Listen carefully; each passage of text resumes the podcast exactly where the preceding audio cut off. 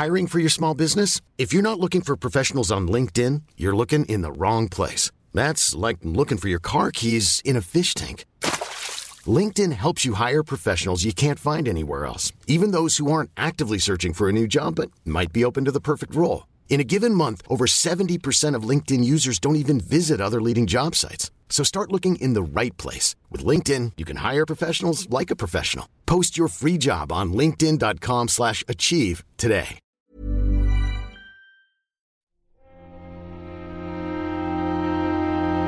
Muy buenas a todos y bienvenidos a El Nexo, una serie de pequeñas reflexiones sobre la actualidad del videojuego.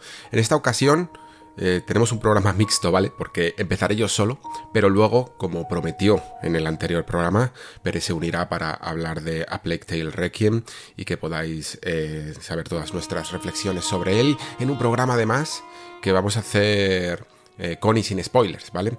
no tendrá a lo mejor la duración de un especial, pero sí que consideramos que es un juego que merece mucho la pena hablar con, con spoilers y que realmente para tratar la historia y sobre todo todos los mensajes y todas las intenciones que tiene se quedaría muy muy cojo si exclusivamente nos ceñimos a aquello de lo que mm, se puede hablar para todos los jugadores. Así que como siempre, pues ya sabéis que avisaremos evidentemente de cuando empiezan eh, los spoilers, pero espero que os llame la atención las reflexiones que también contamos sobre el juego eh, y sobre el final que, que tiene Miga.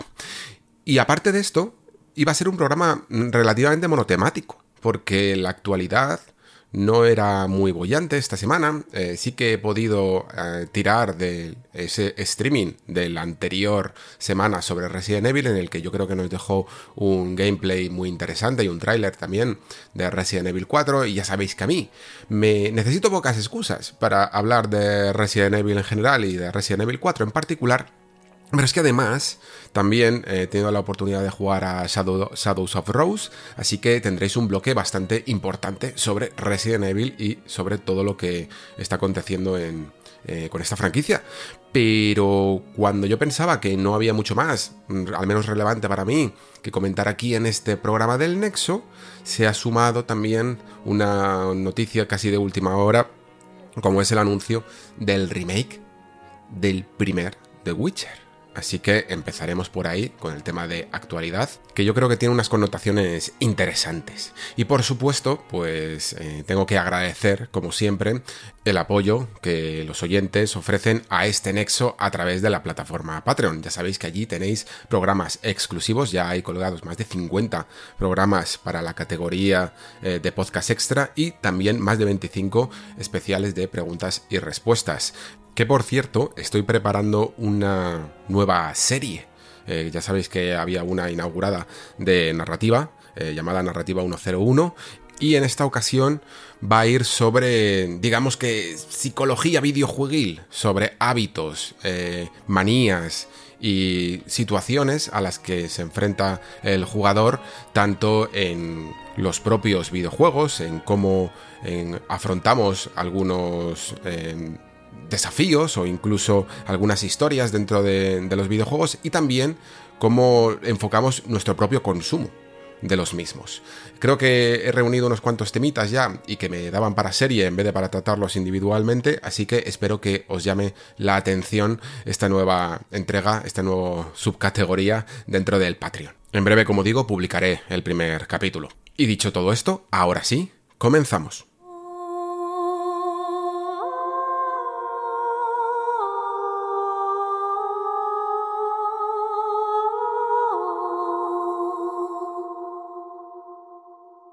Y comenzamos por el final, como decía, porque casi noticia de última hora ha sido el anuncio inesperado de el remake de The Witcher, del primer juego, de, The Witcher original, el juego que salió, si no me equivoco, en 2006 y que supuso la entrada de CD Projekt, un estudio em, completamente nuevo y desconocido de origen polaco al mundo de los videojuegos que se ha convertido en uno de los más eh, famosos dentro de la industria, ¿no? Esto le fue viniendo poco a poco esta fama, porque el primer juego, digamos que fue casi de nicho, ¿no? O sea, era un estudio europeo, eh, BioWare en ese momento estaba dando muy fuerte y realmente no podían llegar a ser ni siquiera competencia. Ellos, eh, desde el principio, yo recuerdo algunas mm, entrevistas que pude tener con el estudio eh, en, los, en, la presentación del juego, cuando, cuando vinieron a España, estuvieron haciendo el tour, y, ellos se consideraban fans del trabajo de BioWare hasta el punto de que ellos habían utilizado su propio motor, ¿no? El Aurora Engine, que era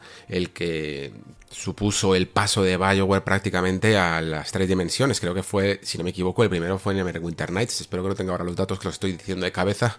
Espero que no esté dando mal. Eh, creo que CD Projekt, incluso aquí con este motor tan básico, llegó a hacer algo realmente especial. Bueno, claro, había pasado muchos años desde que el motor nació, pero sí que lo llevaron a un nivel en el que incluso, aunque estaba preparado, se utilizaba más para juegos con una perspectiva más isométrica, más cenital, eh, llegaron a bajar la cámara para detrás del personaje y ya fueron haciendo un producto que se antojaba más al rol de al rol moderno, por decirlo así, ¿no? Ya os comenté en un programa pasado que el rol mm, como filosofía de diseño había pasado por muchas etapas y una de esas fue la cenital, ¿no? Y poco a poco se fue bajando la cámara e incluso se podría decir que hasta cierto punto era atrevido, aunque en su momento se le podía tiznar de...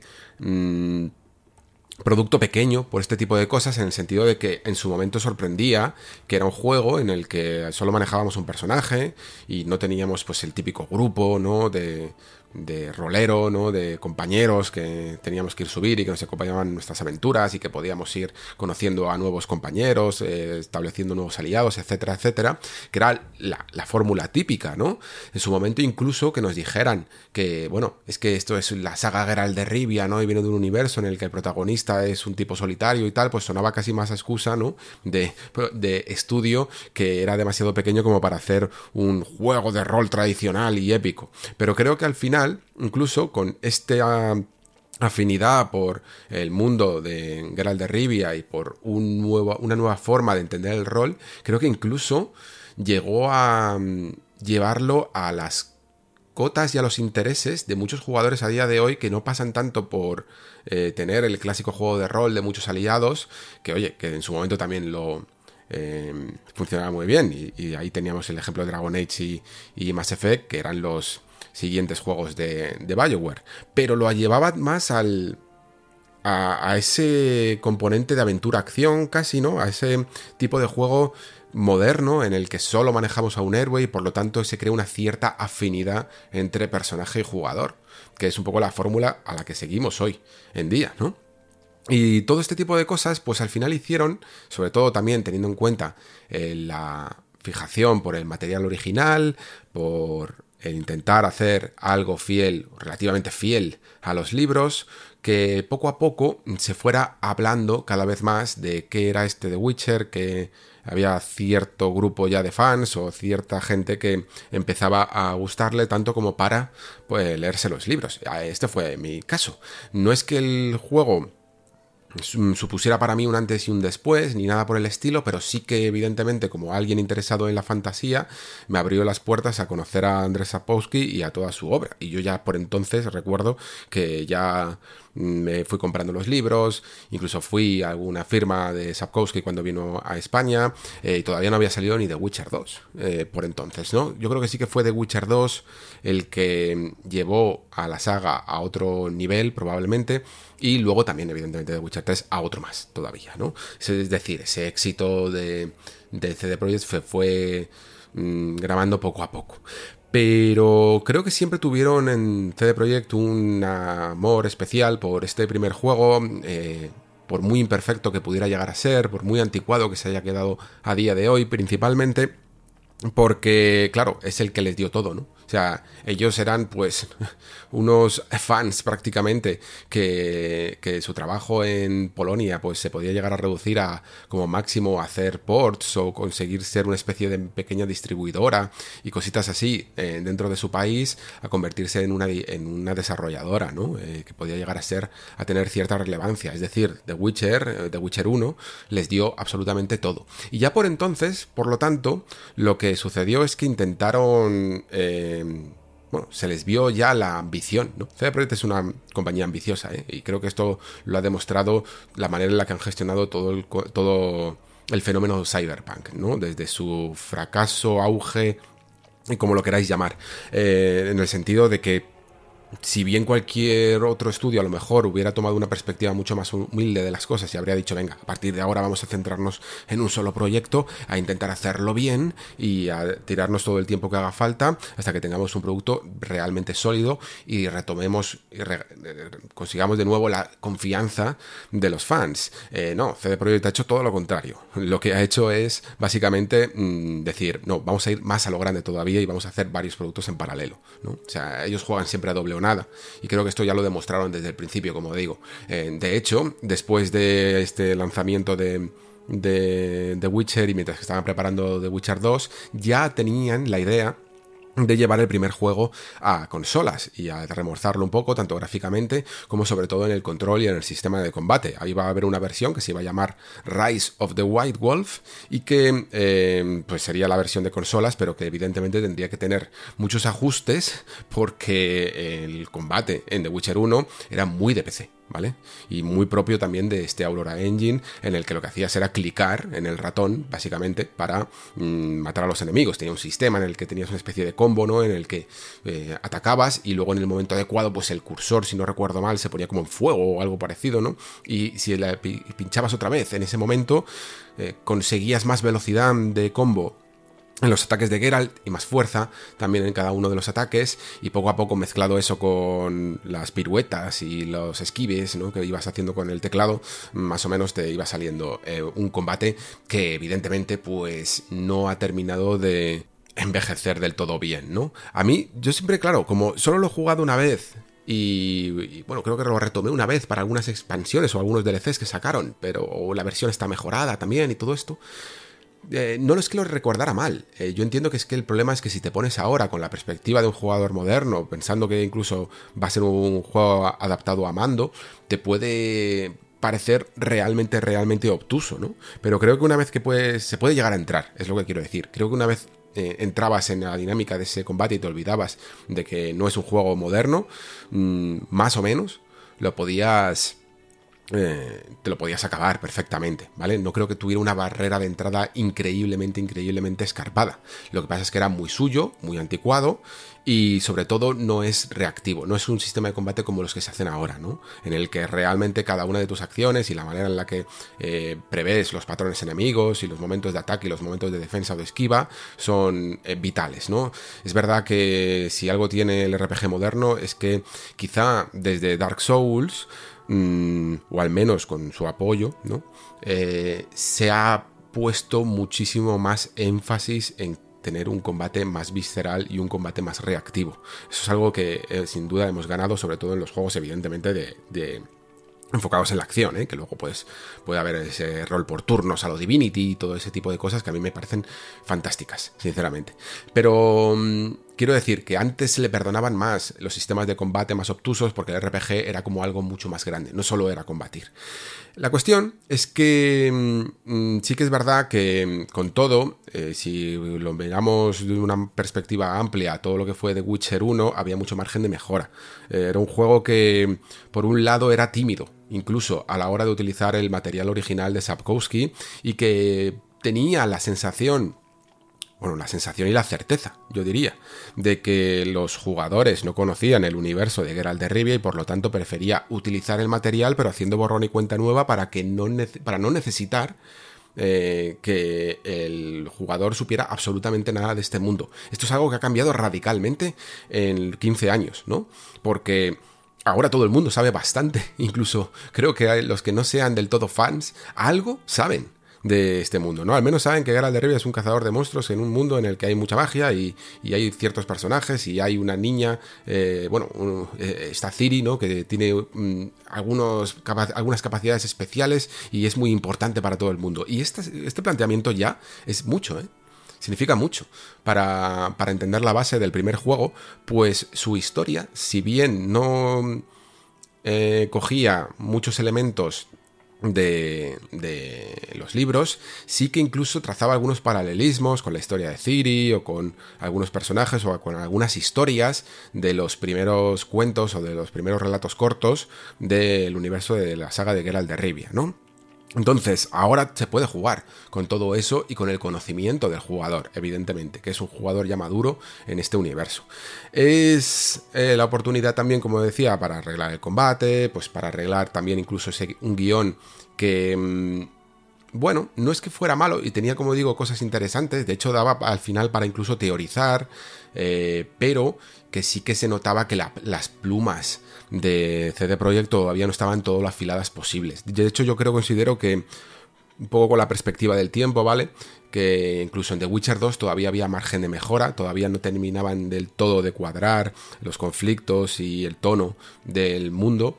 Eh, y evidentemente incluso todavía queda lejos de la prosa de Sapkowski. Y creo que fue con The Witcher 3 donde realmente se empezaron a conseguir unas sintonías mucho más adecuadas y mucho más eh, parecidas a lo que era la obra del escritor polaco, ¿vale?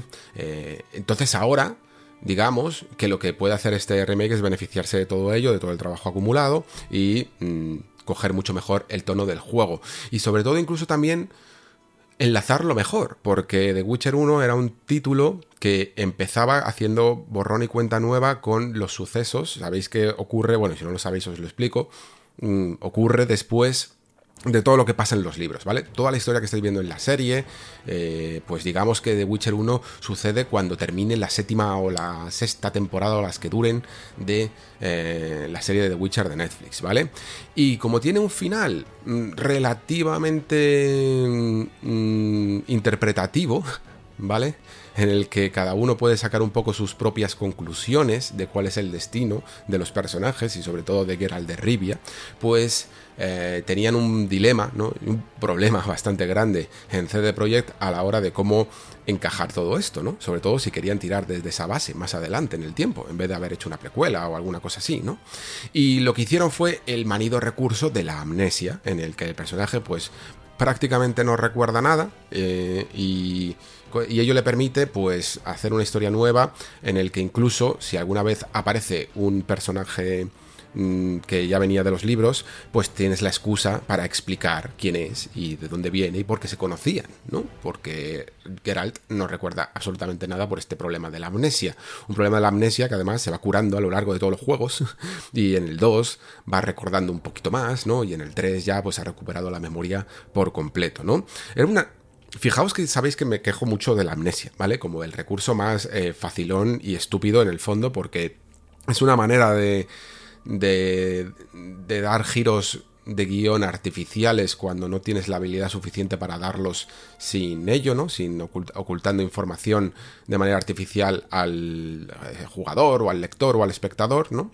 Eh, pero en este caso, como lo que se hace es intentar una tabula rasa en la que mm, todos los jugadores no partieran desde la base de que no tenían por qué saber nada del universo de Geralt de Rivia, no me parecía del todo mal. Y probablemente, aunque ahora tienen mucho margen de maniobra y, y podrían hacer las cosas diferentes, es probable que también lo utilicen de nuevo. Bueno, pues eh, como digo, creo que hay bastante margen de mejora. Creo que este remake no tendría por qué ser exclusivamente un remake visual e incluso mecánico, ¿no? De, arreglar también el sistema de combate, que por supuesto que lo van a hacer porque es un juego que va a salir para todas las consolas eh, y, ordenador. Y por lo tanto eh, va a tener su énfasis en el control por mando y estas son las mejoras más básicas. Pero creo que casi va a ser se le podría llamar casi un reboot a este juego, ¿vale? Eh, realmente va a haber mucho, mucho trabajo. Mucho trabajo, tiene que haber mucho trabajo porque no puedes reaprovechar ningún nivel. Mm, eran niveles muy básicos, mazmorras muy básicas. No puedes aprovechar prácticamente nada más allá que el planteamiento del juego original a nivel narrativo y, y aún así le tienes que dar una buena vuelta de tuerca. Eh, claro, también con el cuidado, con el debido cuidado de que después todo enganche bien con The Witcher 2, a no ser que es que quieran hacer también un remake el día de mañana de The Witcher 2, ¿vale? ¿Y cómo se va a hacer este remake? Bueno, pues realmente no tenemos muchos datos. Lo único que se sabe es que será un desarrollo de Unreal Engine 5 y que lo va a hacer un estudio adyacente a CD Projekt con su supervisión, que se llama Fool's Theory. Estos datos son pocos, pero son muy relevantes. ¿Por qué? Porque, en primer lugar, creo que como decía antes, eh, CD Projekt es muy ambiciosa y tal, y por supuesto mm, lo que están haciendo ahora es un doble o, doble o nada, o triple o cuádruple o nada, más bien, porque están haciendo varios proyectos en paralelo. Este es de hecho el que correspondía, ¿os acordáis que hablamos y mencionamos un poco todos los nombres en clave? Pues es el que se llamaba en nombre en clave Canis Majoris, ¿vale? Em, y que al final pues era, era un remake. La cuestión, el hecho de que esté creado por este Full Theory y no por CD Projekt, en el fondo es una oxigenación y significa también que no les va a quitar en absoluto nada de tiempo, salvo que ellos, de en, algunos momentos, algunas personas clave del estudio, pues tendrán que hacer un poco esa, esa, labor de supervisión, pero todo el trabajo y todo el músculo lo va a poner otro estudio. Y eso es interesante. ¿Quiénes son Full Theory? Bueno, pues es un estudio polaco también, eh, que, estaba formado por ex desarrolladores de varias eh, compañías, entre ellas también eh, miembros de CD Projekt que habían trabajado en anteriores juegos, en The Witcher 2 y en The Witcher 3 fundaron su propio estudio y hicieron un juego que se llamaba Seven. No sé si os acordáis de él. La verdad es que pasó un poco sin pena ni gloria. A mí la idea me gustaba, me recordaba un poquito a una especie de mm, Thief isométrico cenital pero en un mundo un poquito más eh, moderno, ¿no? Eh, y al final, mm, a mí personalmente jugué muy poquito, porque no me terminó de enganchar. Me parece que, tenía un arranque bastante pobre y no invitaba a, seguir adelante, incluso con una con un, con un, enfoque hacia el sigilo que a mí personalmente sí que me llamaba la atención. ¿Y por qué digo que mm, tanto el estudio como el motor gráfico que van a usar es clave? Bueno, pues porque la teoría que yo saco del plan que está haciendo CD Projekt con, con este remake es en el fondo la que están haciendo muchos juegos. ¿Sabéis cuántas veces os he comentado aquí que un remake es un paso previo, ¿no? Es un entremés, es una manera de conseguir varias cosas a la hora de resucitar una saga. ¿Necesita en el fondo The Witcher una resurrección? No, no la, necesita, pero sí que puede servirle como muleta.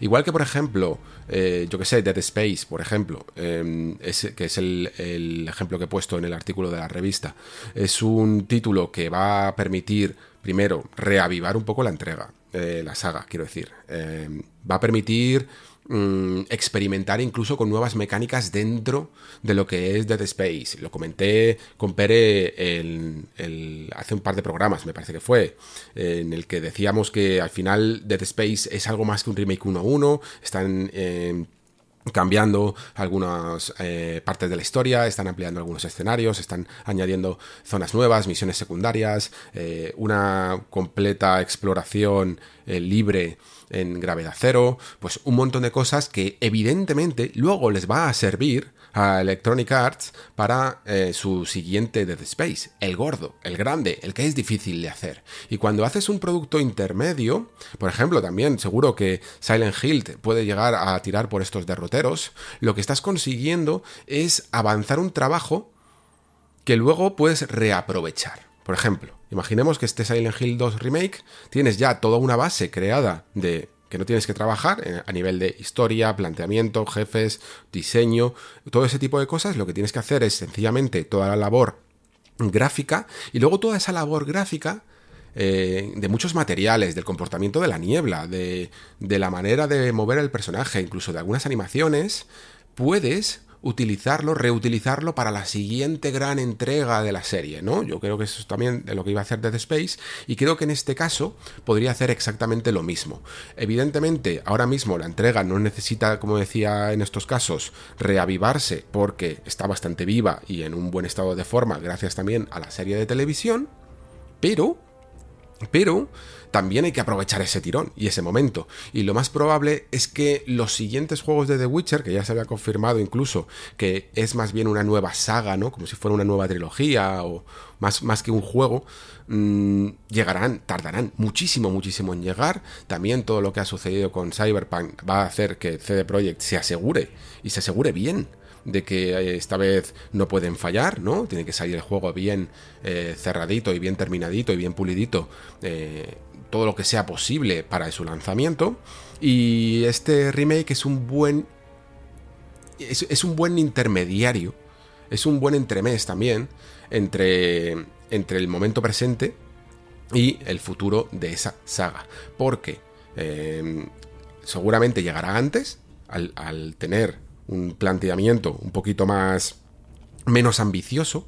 The Witcher 1 no era un juego tan tan grande y probablemente este no lo conviertan tampoco en un eh, supermundo abierto ni nada por el estilo. Se pueden permitir hacer algo mucho más cerradito y a la vez todos los assets, todas las cosas que ya hayas creado con ese Unreal Engine, que también va a ser el motor que se utilice para el futuro de la saga, lo puedes reaprovechar. Una vez que ya has creado el la, iluminación, por ejemplo, el, comportamiento de algunos NPCs, eh, algunas animaciones incluso de combate, de nuevo sistema de combate, algunos materiales del mundo de, de, un mundo de fantasía medieval los puedes reaprovechar perfectamente, ¿no? Muchísimo lenguaje de programación lo puedes reaprovechar también para la siguiente entrega, pues lo que estás haciendo prácticamente es como un dos en uno, ¿no?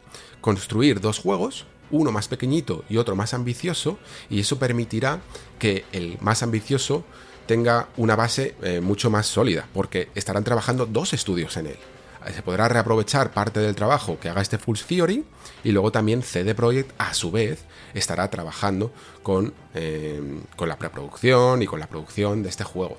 Por eso la clave de utilizar un motor como Unreal Engine 5 creo que es importante, por la eh, facilidad de transportar y de trasvasar materiales de un proyecto a otro y luego también incluso por eh, un plan tan a largo plazo le permite a CD Projekt no volver a liarla con un motor interno. Un motor interno tiene, digamos que algunas eh, algunos beneficios para los estudios, pero sobre todo lo tiene para estudios que están muy consolidados y que sus trabajadores se suelen quedar prácticamente toda la vida en ellos. Y esto es un modelo que cada vez vemos menos en la industria. Los eh, desarrolladores se queman, eh, se enfadan, se van sencillamente por, eh, porque quieren hacer otra cosa, se cansan.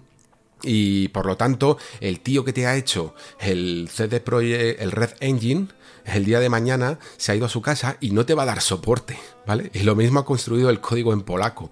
Eh, entonces, es mucho mejor trabajar con un motor un poquito más internacional que te permita que a largo plazo vayan o se, se vayan o vengan nuevos trabajadores eh, tengas un soporte técnico de Epic eh, propio con el que puedas hablar y que todo el mundo más o menos entienda o venga entendido ya de ese motor. Es una decisión coherente incluso aunque tengan que pasar evidentemente por la mm, licencia, ¿no? Por el pago de la licencia del uso del motor que, evidentemente eh, es la razón por la que muchos desarrolladores pues muchas veces prefieren crear sus propias herramientas, sobre todo si miran a largo plazo.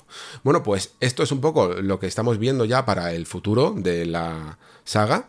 Eh, se ve que los planes son más ambiciosos aún de los que imaginábamos. O sea, de lo que, fijaos, de lo que se iba a conformar em, en The Witcher en el futuro, que pensábamos que iba a ser sencillamente un solo juego, de repente podrían llegar a ser hasta cuatro, ¿no? Este remake y tres y una nueva trilogía. Si lo he entendido bien, porque ellos hablaron de una nueva saga y no solo de un nuevo juego.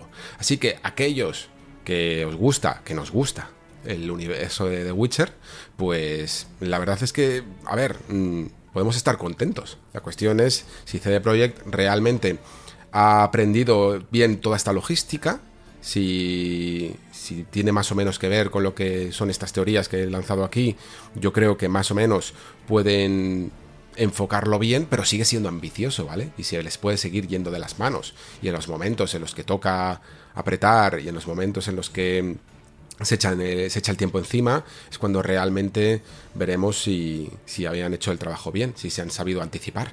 Esperemos que, que hayan aprendido un poquito de los errores cometidos y la tengamos de nuevo en buena forma. No esperéis, eso sí, que ni los juegos nuevos ni este remake lleguen muy pronto, ¿vale? Em, vamos, yo le, doy perfectamente tres años a este remake, siendo el primero que, llegaría, ¿vale? Si mis teorías más o menos, como digo, se confirman, este juego como muleta y como ayuda de soporte también a, a lo que luego será el gran la, gran siguiente parte, que llegaría todavía muchísimo, muchísimo más lejos, y ahora mismo no creo ni siquiera que tengan nada, o sea, como máximo estarán en labores de preproducción, estarán eh, planificando un poco todas estas preguntas que he lanzado aquí sobre cómo van a construir ahora los niveles, van a crear un juego un poquito más contenido, que no sea un mundo abierto, que sea un poquito más eh, centrado en ciertas partes de los reinos del norte, cómo van a enfocar el combate, si después a lo mejor lo pueden reaprovechar para la siguiente entrega, todas estas preguntas son probablemente las que estén ahora mismo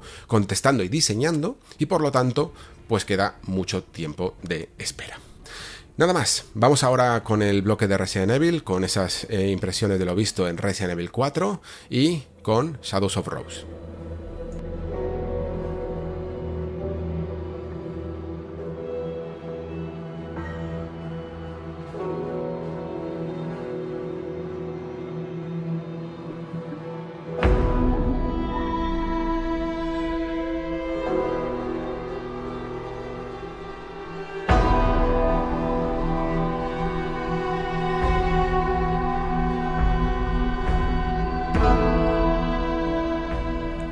Pues la semana pasada nos dejamos en el tintero, porque por las horas y tal no nos dio tiempo a cubrir ese streaming de Resident Evil. Yo pensaba que tampoco sería tan eh, relevante como al final creo que así que ha sido, porque aunque esperaba que hubiera mucho mucha redundancia en cuanto a ese em, contenido descargable de Resident Evil 8, de esas novedades que estaban a punto de salir y que ya incluso voy a traer aquí en el programa. Eh, pero también se esperaba evidentemente que se anunciara algo más de Resident Evil 4, se viera algo más del juego y vaya que sí se ha visto. Creo que se ha visto más incluso de lo que esperábamos, que a lo mejor podía llegar a ser sencillamente ese segundo tráiler que, con el que despidieron, pero no todo ese gameplay, que yo creo que es muy revelador y que aumenta, por lo menos para mí, las ganas que ya le podía llegar a tener este juego. A ver, recordemos, Resident Evil 4 para mí es un título muy curioso y muy interesante y que me gusta muchísimo por eh, razones, digo curioso porque no debería de, de gustarme tanto este juego, ¿vale? O sea, la fórmula de Resident Evil que a mí, que yo disfruto y que a mí me gusta, es un poco contraria al diseño que tiene Resident Evil 4, que lo enfoca todo más a la acción y no solo por la cámara. Todo eso, ya hemos, ya hemos creo que ha quedado demostrado con los remakes, eh, sobre todo de Resident Evil 2, que no hace falta que tengas un sistema de cámaras fijas eh, clásicas para poder hacer un diseño de Resident Evil. Lo que necesitas es sencillamente un, eh, unos niveles que estén construidos para ser explorados de una forma em, desorganizada, yo diría. De manera que, que, disfrutes de perderte por ellos y sobre todo que disfrutes incluso de, de un monstruo que te persigue y que hace que esa desorientación sea aún más pronunciada, mientras que estás intentando dar con la tecla o con la llave correcta en la puerta correcta. Todo esto se perdía en Resident Evil 4 que sin embargo tiene otros valores y es por lo que yo adoro este juego. Uno de esos valores de hecho es que la acción está muy bien conseguida y sobre todo la sensación de disparo, que luego hablaremos de ella, eh, es una de las mejores no solo en la franquicia, que ya para mí es de lejos, eh, sino también en lo que es un shooter en general. Entonces, vamos por partes porque eh, todo lo que se ha presentado creo que merece la pena ser desgranado con atención al detalle. Primero, eh, como digo, me ha sorprendido más de lo que esperaba. Ya se veía que la dirección de esta Resident Evil 4 iba a ser un poquito más arriesgada. Supongo que también lo debía de ser porque teníamos que tener en cuenta que cuando se transforma Resident Evil 2 y Resident Evil 3 a estos remakes, tenemos un cambio ya sustancial con respecto a lo que era el, pues eso, no solo el apartado gráfico del primero, sino incluso la dirección de cámaras que he comentado antes y tal. Hay una, hay un verdadero salto ya de por sí. En, cómo es el juego, pero en Resident Evil 4 ese salto ya no es tan pronunciado porque lo que se adopta precisamente es esa fórmula de cámara mm, detrás del hombro que inauguró eh, Resident Evil 4. Y por lo tanto yo creo que lo que han hecho sobre todo es intentar reforzar las sensaciones, reforzar las escenas, hacerlas todo lo siniestras eh, que sea posible. Y aquí es cuando realmente uno se da cuenta de que si bien por las, como decía antes, por esas mecánicas y por ese eh, fabulosa por esa fabulosa sensación de disparo, Resident Evil 4 yo creo que aguanta bien el paso del tiempo. Ya cuando lo traje aquí, porque lo había rejugado hace poco, comenté que, bueno, eh, es un título que hay algunas cosas que sí que no le han sentado del todo bien, ¿no? Y sobre todo, una de ellas, la más importante, es la cámara. La cámara en Resident Evil 4 no estaba hecha para ser... Eh, para tener un modo libre, y por lo tanto el segundo stick prácticamente es una cuestión de, de o sea, un uso muy anecdótico a la hora de explorar. Se utiliza, si lo quieres, que también si quieres no, no hace falta, eh, para apuntar en el, en el, momento en el que eh, Leon apunta con la pistola o con cualquier arma y apuntas con ese clásico láser ¿no? de, la, de, de, esta entrega. Pero sin embargo, mm, para mirar a tu alrededor, la cámara tiene un autocentrado y no gira alrededor del personaje, ni ese tipo de cosas que a día de hoy ya son prácticamente, mm, vamos, o sea, estándar dentro de la industria y que incluso tienen también Resident Evil 2 o Resident Evil 3 y que aquí eh, pues todavía no estaban logradas, ¿no? No se había pensado todavía todo lo que se podía hacer con un segundo stick, incluso en la época de PlayStation 2, GameCube y, esta generación, en la que salió Resident Evil 4. Bueno, la cuestión, que todo eso, evidentemente, ya se esperaba que se podía llegar a cambiar, pero lo que no esperaba es que a lo mejor tuvieran, mm, tomaran incluso eh, decisiones de profundizar más en, cada una de las escenas clásicas y míticas ya de lo que es Resident Evil 4, sobre todo en su inicio, ¿no? Yo creo que tiene un inicio muy, pues muy mítico. Todo el mundo más o menos conoce cómo es la entrada de Leon al pueblo, eh, la llegada incluso con los policías, ¿no? tocando ahí en, la radio unas sevillanas.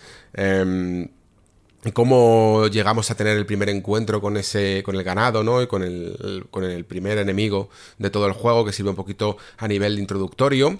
Y ya, ya en esta primera escena se ven muchas diferencias. La primera porque la llegada como habíamos visto ya más o menos en el primer tráiler es nocturna. Y creo que eso está bien porque si bien Resident Evil 4 em, una de las cosas que tenía es que quería jugar con la sensación de terror en eh, pleno día. Esto se puede conservar y, aún así te puedes aprovechar perfectamente de una llegada mucho más siniestra, eh, hecha por la noche, ¿no? Entonces, al final, no sé si esto sucederá en tiempo real o si lo harán simplemente a través de pequeñas secuencias cinemáticas, yo creo que es así, porque de momento no hemos visto todavía ningún tipo de iluminación tan, tan dinámica en el Re-Engine eh, de manera que esa noche cerrada se convierta en un amanecer, que es lo que en teoría debería de pasar, porque toda esta primera escena parece que sucede de noche, ¿no?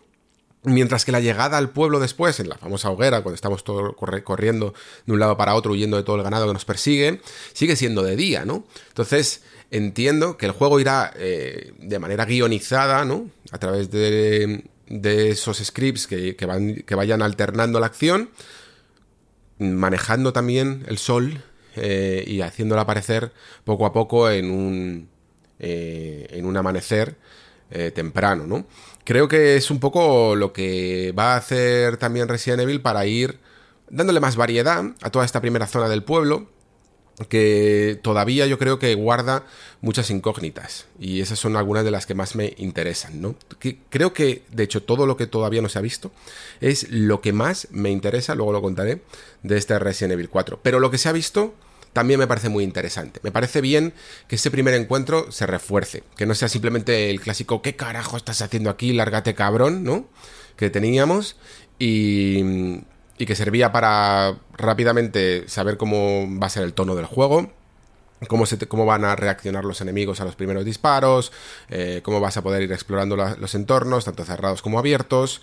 Aquí se mete muchísimo más, eh, se mete más atmósfera, digamos, al, juego en sí, e incluso creo que todo lo que es la casa de ese primer habitante, de, ese primer ganado, es mucho más eh, tétrica, ¿no? Porque ya se van viendo algunas muestras de cómo eh, operan esta gente, que el, señor en el, la obra original simplemente creo que le estaba dando con un atizador a la, a la hoguera, ¿no? Al, bueno, al, fuego del hogar.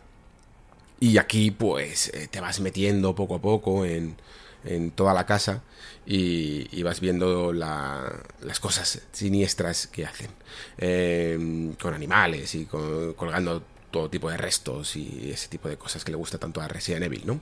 Y además es que incluso, si no lo tengo mal conectado, esta primera escena en la que abatimos a este señor, después parece que cuando exploremos un poquito su casa y tal, a la vuelta, mm, él también volverá. Y lo hará con la cara, con la cabeza un poco eh, trastocada, ¿no? Y ya empieza a anticipar lo que va a ser un poquito el, pues estas plagas, ¿no? Que, que dan nombre un poco al nuevo virus de Resident Evil 4. Creo que además incluso le dan más coherencia a cómo funcionaba esta escena porque si recordáis, después subíamos un poquito al piso de arriba, cogemos un poquito de munición y veíamos una ventana ahí al lado, pues la atravesábamos a lo, a lo comando, pegábamos una voltereta en el aire y saltábamos de la casa. ¿Por qué? Por nada, porque realmente es que tampoco nos estaban persiguiendo ni nada en este momento, pero simplemente eh, Capcom quería decir que, que, esa acción se podía porque la ibas a utilizar más adelante, ¿vale? Bastante. Y y no tiene mucho sentido, mucha coherencia narrativa, y aquí creo que se la dan más, ¿no? Porque hay más peligro, eh, nos van persiguiendo y se crea una acción muchísimo más tensa que creo que permite a la vez ir cogiendo, como digo, las mecánicas del juego, ir practicándolas con ellas para lo que luego va a ser ese desafío eh, que vamos a tener a continuación, que es en la hoguera del pueblo. Eh, Resident Evil 4 realmente tiene un arranque duro, yo diría. También depende un poco de cómo te lo juegues, porque esto es curioso. Yo hay, veces que tengo la sensación de que el tío de la motosierra me salía en algunas partidas de. Yo no sé, yo no sé por qué, ¿eh? lo, mismo me está jugando la memoria malas pasadas que, que no sería la primera ni, la, ni será la última vez pero que a veces salía el tío de la motosierra, a veces no salía. Ya sabéis que eh, eh, Resident Evil 4 tenía una cosa que era como una especie de dirección dinámica en la que según cómo era un poco tu rendimiento, si ibas bien de balas o si ibas eh, más complicado de vida y tal, o si jugabas mejor o peor, te iba mm, haciendo que aparecieran más o menos enemigos o más o menos munición y todo ese tipo de cosas, ¿no? Y no sé por qué a veces me daba la sensación de que no salía el tío de la motosierra y a veces sí. la cuestión es que em, ese enfrentamiento contra el ganado es realmente complicado en el momento de la llegada al pueblo. Y si lo era ya en el original, aquí parece que lo han querido reforzar más.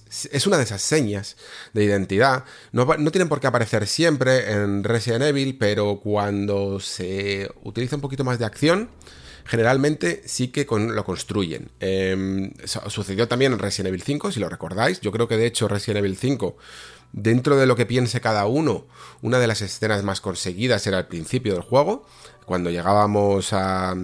Cuando veíamos cómo le, había una ejecución y tal, luego se daban cuenta de que estábamos ahí, y se creaba una escena un poquito más tensa, ¿no? En el que nos iban persiguiendo y teníamos que ir, em, pues bueno, trincherándonos y después eh, encontrar un poco el camino libre para ir despachando a todos, incluido al verdugo este, que era ya un poquito la primera amenaza del, juego. Esto es algo, como digo, suele ser señal de identidad, también se vio en Village, eh, con toda esa escena de los hombres lobo que están en los tejados y luego nos van persiguiendo y tal, ¿no? Y luego al final se suelen largar porque pasa algo, oyen una campana o alguna cosa así, ¿no? Bueno, pues en este remake de Resident Evil 4, toda esta escena yo creo que va a ser crucial para ver un poco el tono del juego y por lo que se ha visto aquí en este vídeo está muy, está muy trabajada. Está sinceramente muy trabajada. A mí me parece increíblemente espectacular, por un lado, pero es que luego también eh, la dinámica de, cómo se mueven todos los enemigos, de cómo va pasando el Leon entre ellos, de los nuevos movimientos incluso que puede llegar a tener para deshacerse de ellos, creo que le pega muy bien, creo que son una evolución muy interesante de la forma en la que ahorrábamos balas en este juego, que era básicamente disparo a la rodilla, patada voladora o bueno, o patada giratoria, mejor dicho, ¿no? Y luego acuchillar en el suelo. Em, es algo que a día de hoy no puedes hacer del todo, aunque ya se, aunque se seguía haciendo, bueno, digo que no se puede hacer y, y fijaos, yo me contradigo. Resident Evil 2 puedes hacer esto bastante bien, ¿eh? ¿eh? o incluso Resident Evil 7 también si querías. Eh, hacer mucho acuchillada en el suelo, pero queda un poquito no sé, eh, ortopédico, queda un poquito a día de hoy poco realista. Y si lo haces em, a lo mejor se le podía dar una, segunda vuelta, ¿no? Y creo que Resident Evil 4 Remake le está intentando dar una vuelta a todas estas mecánicas, hacerlas un poquito más interesantes. También hay agarres que te pueden hacer el ganado, eh, que se se, se ponen muy bien, o sea, se coordinan muy bien con el tío de la motosierra, hay algunos scripts de por medio, como ese que por ejemplo rompe unas vigas de madera, ¿no? Y destruye un poquito parte del escenario, que era algo que no ocurría, la manera de crear todas las barricadas, eh, cuando entrábamos en las casas para defendernos y ganar un poquito de tiempo, conseguir algo de munición, todo eso está muchísimo más cuidado, la manera en la que el tío de la motosierra siempre es el primero que intenta venir a por nosotros, abrir esas puertas, destrozar esas barricadas. Eh, se consigue una sensación de tensión realmente buena y luego además otro del espíritu, que, mm, que, que era en Resident Evil 4 muy marcado y que había que hacer bien, porque si no podía quedar terriblemente mal, es el de las flipadas. ¿Vale? Resident Evil 4 es el juego de las flipadas. Leon es un flipado de narices, tanto por lo que hace como por lo que dice. Y aquí, en lo que dice, muy probablemente se vaya a contener más, pero en lo que hace, eh, hay que hacerlo bien si quieres eh, jugar con esto. Y creo que mejor que simplemente verle las cinemáticas, hacer el, el flipao, que mejor que darle. que darle un parry que con la pistola, por ejemplo, o, con, seguro con el cuchillo, o con seguro que muchas armas más, al bueno de Leon para que las flipadas las hagas tú. Y todas las sentirás más personales y las sentirás más tuyas. y ver algo como el, hecho de bloquear una motosierra con una simple pistola es algo increíblemente inverosímil y a la vez increíblemente bonito de ver.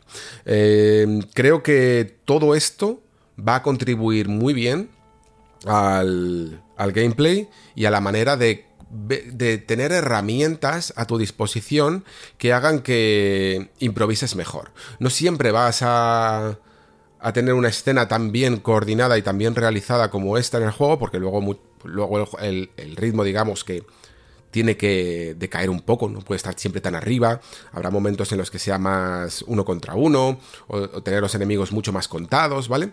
Pero en general hay algunos momentos en Resident Evil en que estas cosas se van a agradecer y el hecho de poder ahora preocuparte más de, por ejemplo, de tu cuchillo, eh, no solo de, las, de la gestión de, las armas, incluso poder interactuar con el entorno. Se ve una cosa que es un poco extraña, como lanzarle una lámpara de aceite al pobre eh, toro o vaca que hay debajo y convertirlo en un toro de fuego y lanzarlo contra los enemigos.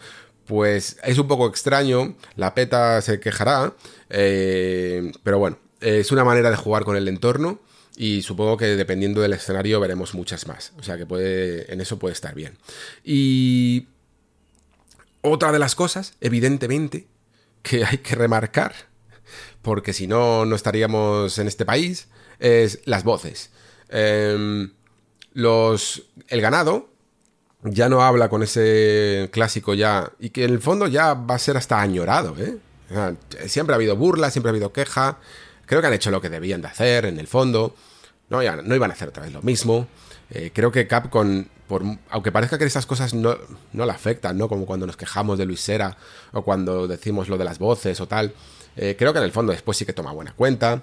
Y, y escuchar esas voces en español de España, pues queda bien. Queda, queda como debe de ser porque, porque están en España, básicamente. O sea, están además en la España de las pesetas, ¿vale?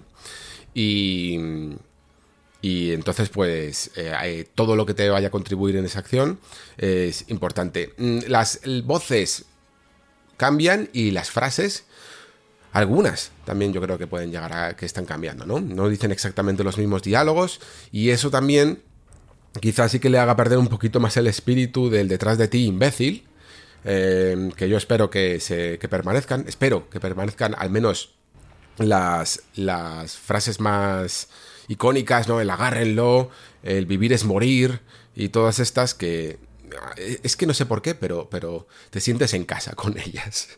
Y, por ejemplo, como decía antes también, el, bueno de Luis Sera, que sale también en el tráiler, me parece ya realmente un, un español, ¿no?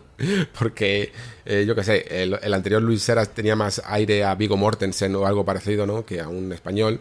Y seguro que también em, le cambiarán algunas cuantas de las frases eh, que diga, sobre todo a las que tienen que ver con misiles balísticos y ese tipo de cosas que, se, que decía en el, en el juego original. La cuestión es que es también una buena oportunidad, yo diría, para poder retocar un poquito el guion de Resident Evil 4. ¿Por qué? Pues porque realmente contaba poco, eh, sinceramente. Era, era, era, un juego muy, muy bien ambientado, un juego muy atmosférico, un juego que daba gusto recorrer y seguir un poco la trama, aunque esta pues eh, sostenía en unos hilos muy finos. Y creo que con todo lo que están haciendo más o menos en Resident Evil 2 y Resident Evil 3, que tampoco es que sea un totum revolutum de la narrativa, pero al menos se sigue con más interés y todo va teniendo un poquito más de sentido y un poquito más de eh, coherencia.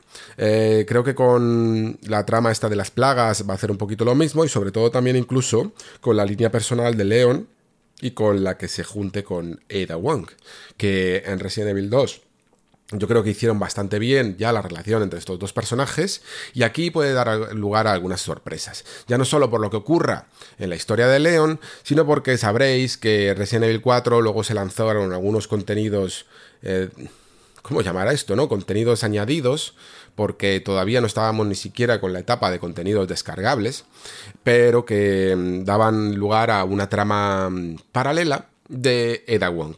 Y que aquí si se hace a lo mejor de una manera un poquito más homogénea, se podría hacer como hicieron con Resident Evil 2, mm, alternando algunas secuencias para no repetir, digamos, eh, los mismos escenarios con otro personaje y que varíe tampoco, pues, eh, pues mejor añadir algunos extra y que podamos ver también el lado de Ida Wong y que la relación entre estos dos personajes y las, digamos, intenciones de esta mujer queden más claras directamente en la historia principal. No creo que hagan algo como lo que hicieron en Resident Evil 4 original, o como por ejemplo la distinción entre la campaña de Leon y la campaña de em, Claire en Resident Evil 2 Remake.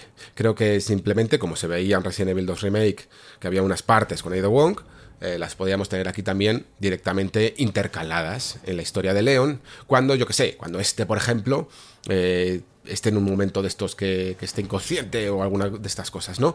Ya sucedía en el original que había pequeñas secuencias intercaladas de, bueno, una secuencia en el fondo, intercalada con Ashley, eh, con la hija del presidente y que mm, hacía una especie de, bueno, de momento terror, supongo que terrorífico, pero sin, sin dar en el fondo ningún tipo de miedo, eh, porque no teníamos em, ningún tipo de, de armas y, eh, había algún que otro puzzle, alguna que otra trampa y no sé si algún que otro, un poquito de sigilo con, con Ashley, que aquí eh, estoy seguro de que se va a expandir. Lo de Ada Wong, no pongo la mano en el fuego, aunque yo creo que por ahí pueden ir los tiros, y que ya venían incluso los tiros lanzados desde lo que he dicho de Resident Evil 2 Remake. Ya se tenía en cuenta todo este plan. Pero con Ashley eso sí que va a pasar. Y además es que más o menos por lo que se ve en los trailers se intuye. Esta escena estará un poquito más, será más redonda, porque en el original era un poquito más de de pegote y aquí yo creo que estará mucho más trabajada y tendremos un, un momento que se aprovechará más para dar el típico momento de miedo al que se está acostumbrando un poquito a la serie a hacer ahora, incluso con las nuevas entregas, ¿no? Por ejemplo, los que hayáis jugado a Village, lo sabréis, que hay un momento siempre así, ¿no? Pues yo creo que utilizarán la figura de Ashley para este tipo de objetivos. Y lo harán un juego más redondo, porque es que Resident Evil 4 sí que no se le puede pedir a lo mejor tanto terror mm, clásico, ¿no? Sin armas y este tipo de cosas, porque es que es un juego muy centrado en armas. Y es un juego muy centrado en armas porque hace muy bien las armas, como decía antes, ¿no? La sensación de disparo eh, era de las más logradas y aquí perdemos, no sé si habrá una opción o un extra o algo así de volver a tener ese láser tan bonito, pero eh, parece que lo perdemos por una mira tradicional. Esta mira tradicional, sin embargo, no le exime de que yo por lo menos por lo que he visto en la física de los disparos y en la sensación de disparo, esto luego también evidentemente hay que cogerlo con pinzas porque hasta que no tienes el mando en las manos, no lo sabes. Pero la sensación de disparos que he visto en el gameplay es bastante buena. Y esto es porque Resident Evil 4 tenía una, una, una característica especial que los últimos Resident Evil, por, incluso por, motivos narrativos, no podía tener. Y es que sus enemigos son más humanos, ¿vale? Son más débiles, son más... Mm, un humano con un poquito más de resistencia a las balas, ¿no? Que no va a caer con un tiro normal. Eh, y pero esto lo hace muy. Eh, los hace muy reactivos a la más mínima bala. ¿Vale? Porque comparémoslo con los hombres lobo super resistentes de Resident Evil 8. Que Resident Evil 8 tiene un buen gameplay, ¿vale? Lo que ocurre es que sus enemigos son muy resistentes. Su enemigo casi básico es muy resistente. Y eso hace que cuando le dispares una pequeña bala en el hombro o en la rodilla, apenas lo noten, ¿no? A lo mejor si le castigas mucho, al final sí que hace la animación de estar un poco aturdido, de echarse un poquito para atrás o de, o de hincar la rodilla en el suelo, ¿vale?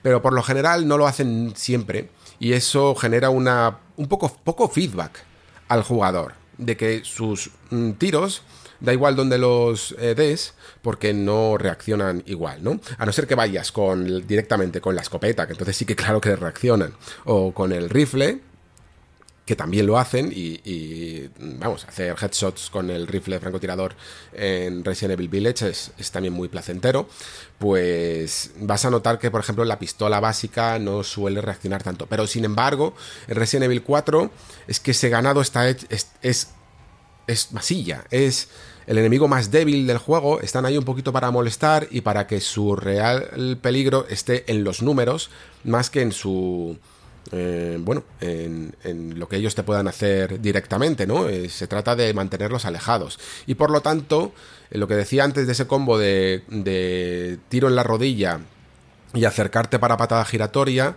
pues era muy muy satisfactorio, podías hacer cosas que estoy convencido de que también seguirán aquí, como que cuando te lanzan una hoz al, aire, tú la dispares al vuelo y ese tipo de cosas. No funcionará exactamente igual de bien, yo creo, porque una de las cosas que tenía ese láser es que era muy... Mm, era muy buen indicador para este tipo de cosas, ¿no? Cuando veías eh, la hoz volando, de repente veías el puntito láser, justo, eh, en la hoz, y sabías cuándo tenías que disparar, y entonces era todo muy reactivo, ¿no? El gameplay siempre es mejor cuando cuanto más reactivo es, cuanto más sensaciones da al jugador de respuesta a sus disparos.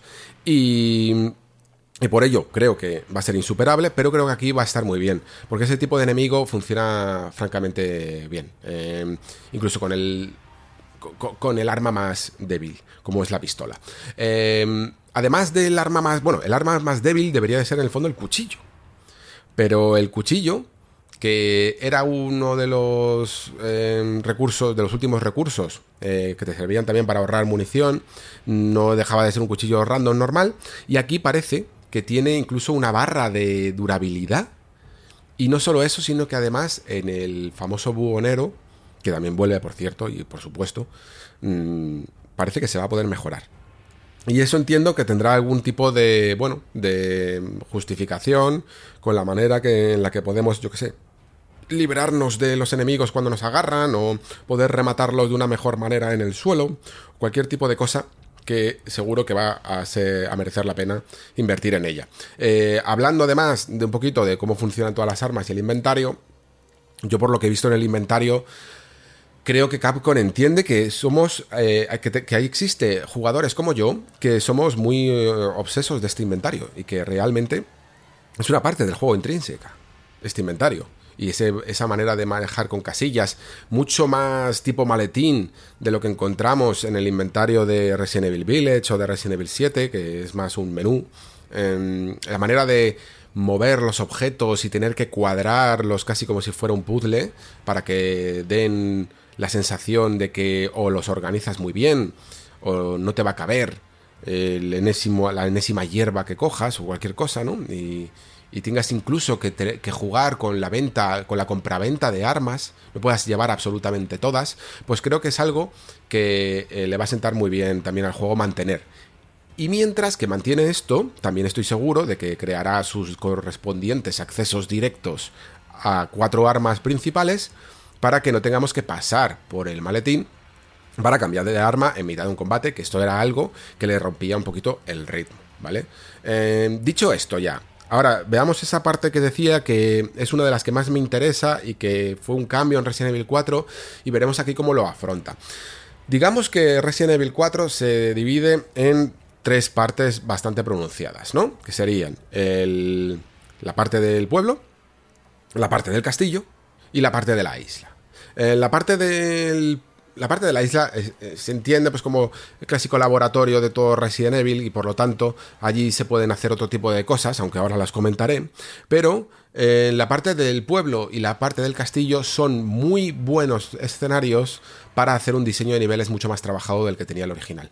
Resident Evil 4, como decía antes, se centraba ya mucho más en la acción y por lo tanto se olvidaron de ese pa' aquí pa' allá tan bonito que tenían los originales y que tenían y que rescatado después Resident Evil 7, eh, Resident Evil 2 Remake, menos Resident Evil 3 Remake. Creo que los que han realmente cuadrado bien dentro de los juegos modernos esa fórmula han sido Resident Evil 2 Remake y Resident Evil 7. Resident Evil Village, ya sabéis que lo comenté en su momento, que así, así. Hay algún momentito en el castillo de Dimitrescu que tiene una cierta reminiscencia, eh, también un poco en el pueblo, pero, pero menos, menos logrado que esa sensación de pa' aquí para allá, tan bonita, de ir eh, desbloqueando algunas puertas mientras que vas encontrando sus puzzles, te va persiguiendo el monstruo, vas eh, limpiando bien las zonas, mm, peinando bien cada lugar hasta encontrar todos sus secretos. Creo que lo hacía el mejor 7 y 2 Remake.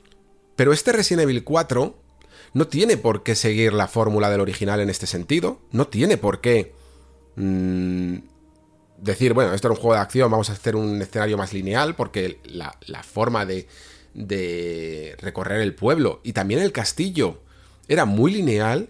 Y sin embargo tú veías el mapa y decías, joder, pero si es que eh, daría lugar para poder hacer otra vez todo este laberinto, ¿no? De, de, puertas y de habitaciones, pero sin embargo solo había una manera de ejecutar el, viaje por, todo este nivel. Y que creo que aquí, eh, si lo han querido trabajar esto, podrían hacer algo muchísimo, muchísimo más redondo. Ya sabéis que había un pseudo rumor de que este juego ha sido un, poco reiniciado, ¿no? Que el equipo que estaba al principio estaba rindiendo un homenaje demasiado directo a lo que era Resident Evil 4 y al final pues cogió las riendas eh, la propia Capcom, eh, un equipo más principal dentro de Capcom, y decidió darle un poquito más de variedad y más imaginación. Que lo que quería la, eh, la dirección era realmente algo que se sintiera fresco, algo que se sintiera original, manteniendo la esencia, ¿no? Y creo que es un poco lo que estamos viendo.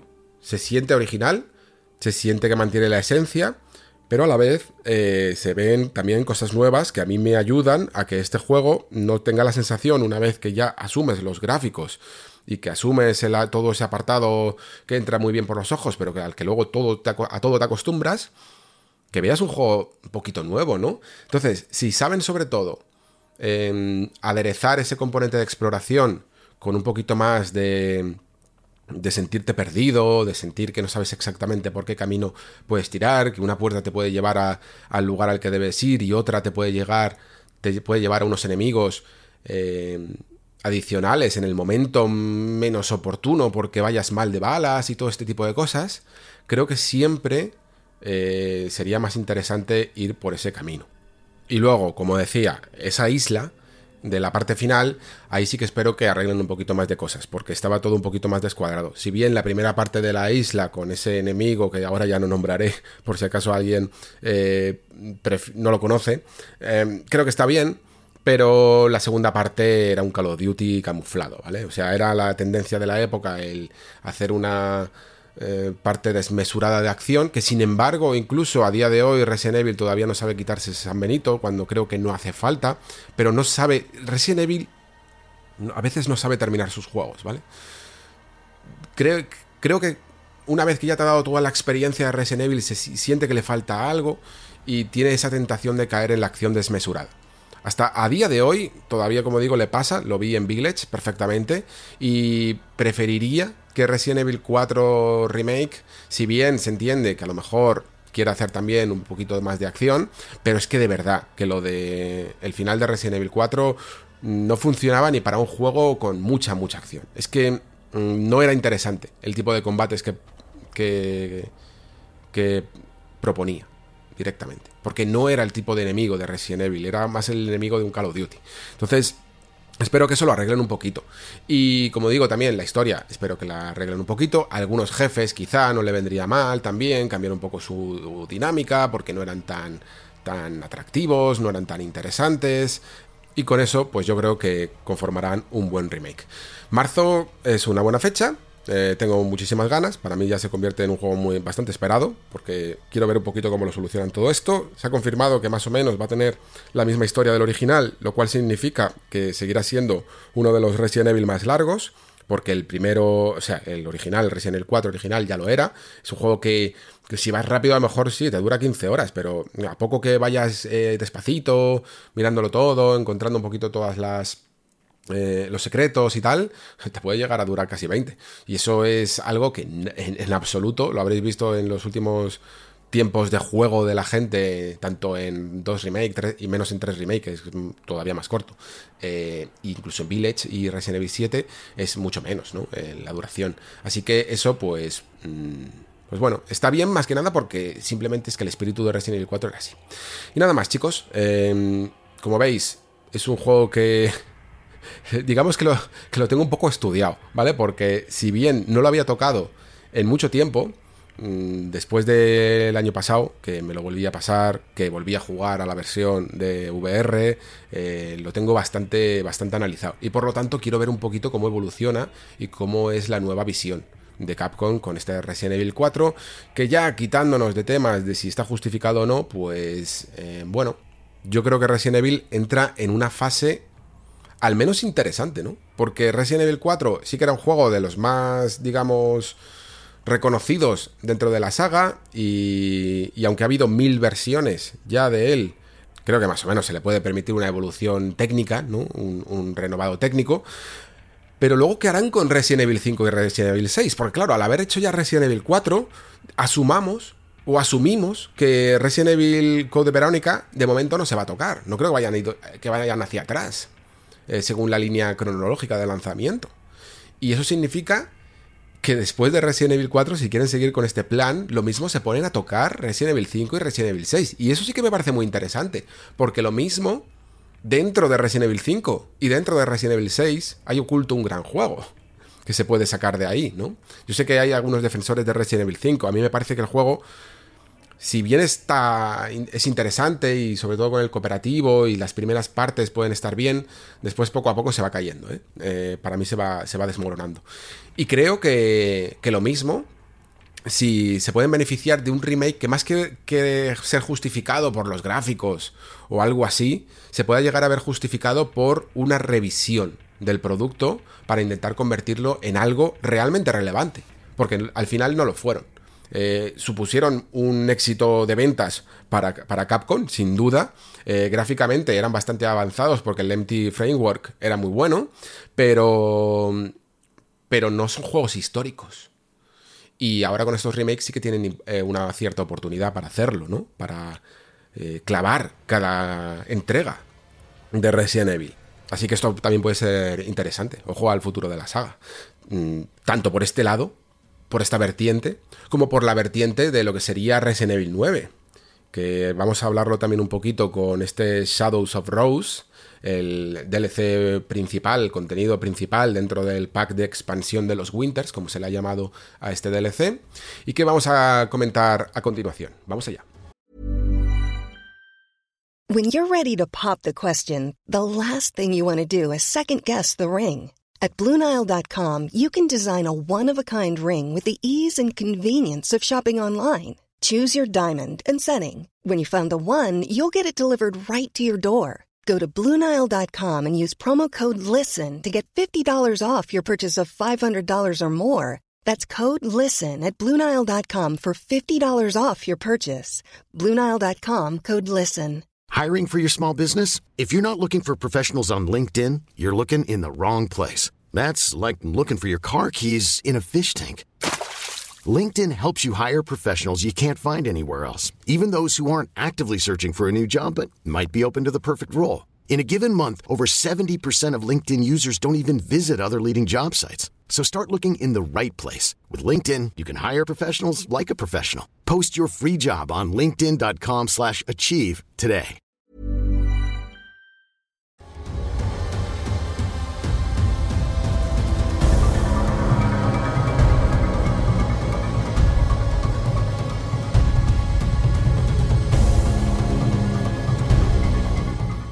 Bueno, menudo especial que me está quedando de Resident Evil, la verdad. Estaba mirando cuánto he estado hablando de Resident Evil 4 Remake y la verdad es que me he extendido más de lo que pensaba. Pero es que es lo que me pasa. Eh, por alguna razón me cuesta poco hablar de Resident Evil y en general de Resident Evil 4. Y, y fijaos que...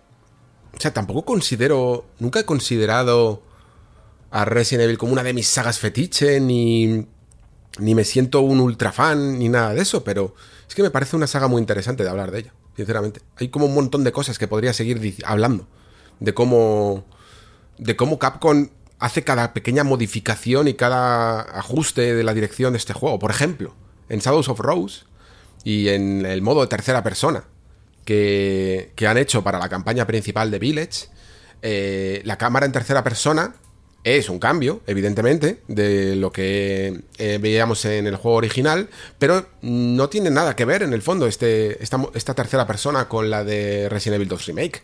Seguro que, que os fijaréis en que, y bueno, incluso aunque no lo juguéis, ya está confirmado que aún en este modo de tercera persona no se le ve nunca la cara a Ethan Winters. Esto es una decisión un poquito de narrativa también y de diseño también, pero, pero sobre todo narrativa porque ya sabéis que con este personaje creo que, sobre todo para Resident Evil 7, creo que Capcom quiso hacer un ejercicio de avatarización del jugador, metiéndole dentro del propio canon de la serie, con un personaje que no fuera tan reconocible, que tuviera, pues eso, ¿no? Una cara borrosa para que el jugador se pudiera poner en su lugar. Pero es que poco a poco, al final, la, historia les come y lo quieren meter tanto, tanto en el canon que ya le dan un nombre más importante, le dan una familia, le dan unas relaciones con otros personajes y al final eh, queda un poco extraño. No sé si os habéis fijado, ¿no? Porque al final es un personaje que nadie se imagina la cara, a no ser que lo haya visto en un mod o en un truquito de cámara o algo así, pero que sin embargo cobra una, sobre todo en Village se nota, cobra una eh, relevancia mayúscula. Es súper importante para el canon actual de, la serie, ¿no? Así que esto es algo extraño. Eh, y como decía, esta tercera cámara evita por todos los medios que tú le veas la cámara la, perdón, la cara a Ethan Winters. Em, sin embargo, si os fijáis, por ejemplo, en Resident Evil 2 Remake, tú con un giro de stick derecho puedes trazar un lo que sería una especie de traveling circular alrededor de Leon y verle la cara, ¿no? O sea, tú puedes mirar hacia atrás, pero Leon no se da la vuelta contigo con la cámara. Él sigue mirando hacia adelante. Estos son dos tipos de cámaras distintas. Una, yo le llamo como a esta cámara de Resident Evil 2 Remake, le llamo como una cámara exploratoria, porque cuando la dirección del jugador, la dirección del personaje y la de la cámara no se corresponden siempre, te permite mejor moverte y explorar. Mientras que cuando lo hace, es un tipo de control mucho más orientado al shooter. De hecho, en Resident Evil 2 eh, Remake hay algunos momentos como las alcantarillas, momentos más de acción, donde la cámara cambia y ya no puedes hacer esto que he comentado de ver la cara del personaje, darle la vuelta alrededor de él, sino que tu personaje también la va a acompañar y se convierte más en una cámara tipo shooter. ¿Por qué? Porque es un escenario más reducido, en el que va a haber mucha, mucha contundencia de enemigos y necesitas siempre enfocar a la amenaza. Eh, pues esta es un poco la cámara que encontramos más en, Shadows of Rose y en lo que es el modo tercera persona de Resident Evil Village. Eh, les sirve evidentemente para ocultar como decía, la cara de Ethan Winters, pero sobre todo em, le da una personalidad propia, ¿no? Un carácter más marcado. Es también curioso que en Shadows of Rose no existe esta opción de alternar entre cámara primera persona o cámara tercera persona, como ahora sí que ocurre en el juego original, sino que solo se puede jugar exclusivamente en eh, tercera persona. ¿Y por qué se da este hecho? Bueno, eh, yo al principio no lo entendía muy bien. Yo digo, pues yo qué sé, será para mostrar, ¿no? Que tienen una nueva cámara y lo querrán hacer así y ya está. Pero realmente cuando vas jugando te das cuenta de que hay algunas partes que sí que están como muy preparadas. Es que no, no me puedo meter tampoco en terreno de lo que aquí sí que considero spoiler y, sí que se da, te, parece que está mucho más justificado el hecho de que esa cámara en tercera persona eh, es primordial y necesaria. Eh, incluso juega un poquito con la apertura, con eh, cuánta proporción de personaje mm, puedes llegar a ver. Si a veces sencillamente es casi por encima, por debajo del hombro y otras veces es prácticamente hasta los pies. Y ese tipo de cosas que yo no había previsto, sinceramente, y que pueden estar bastante bien. Ahora bien, vamos a empezar un poco por el principio.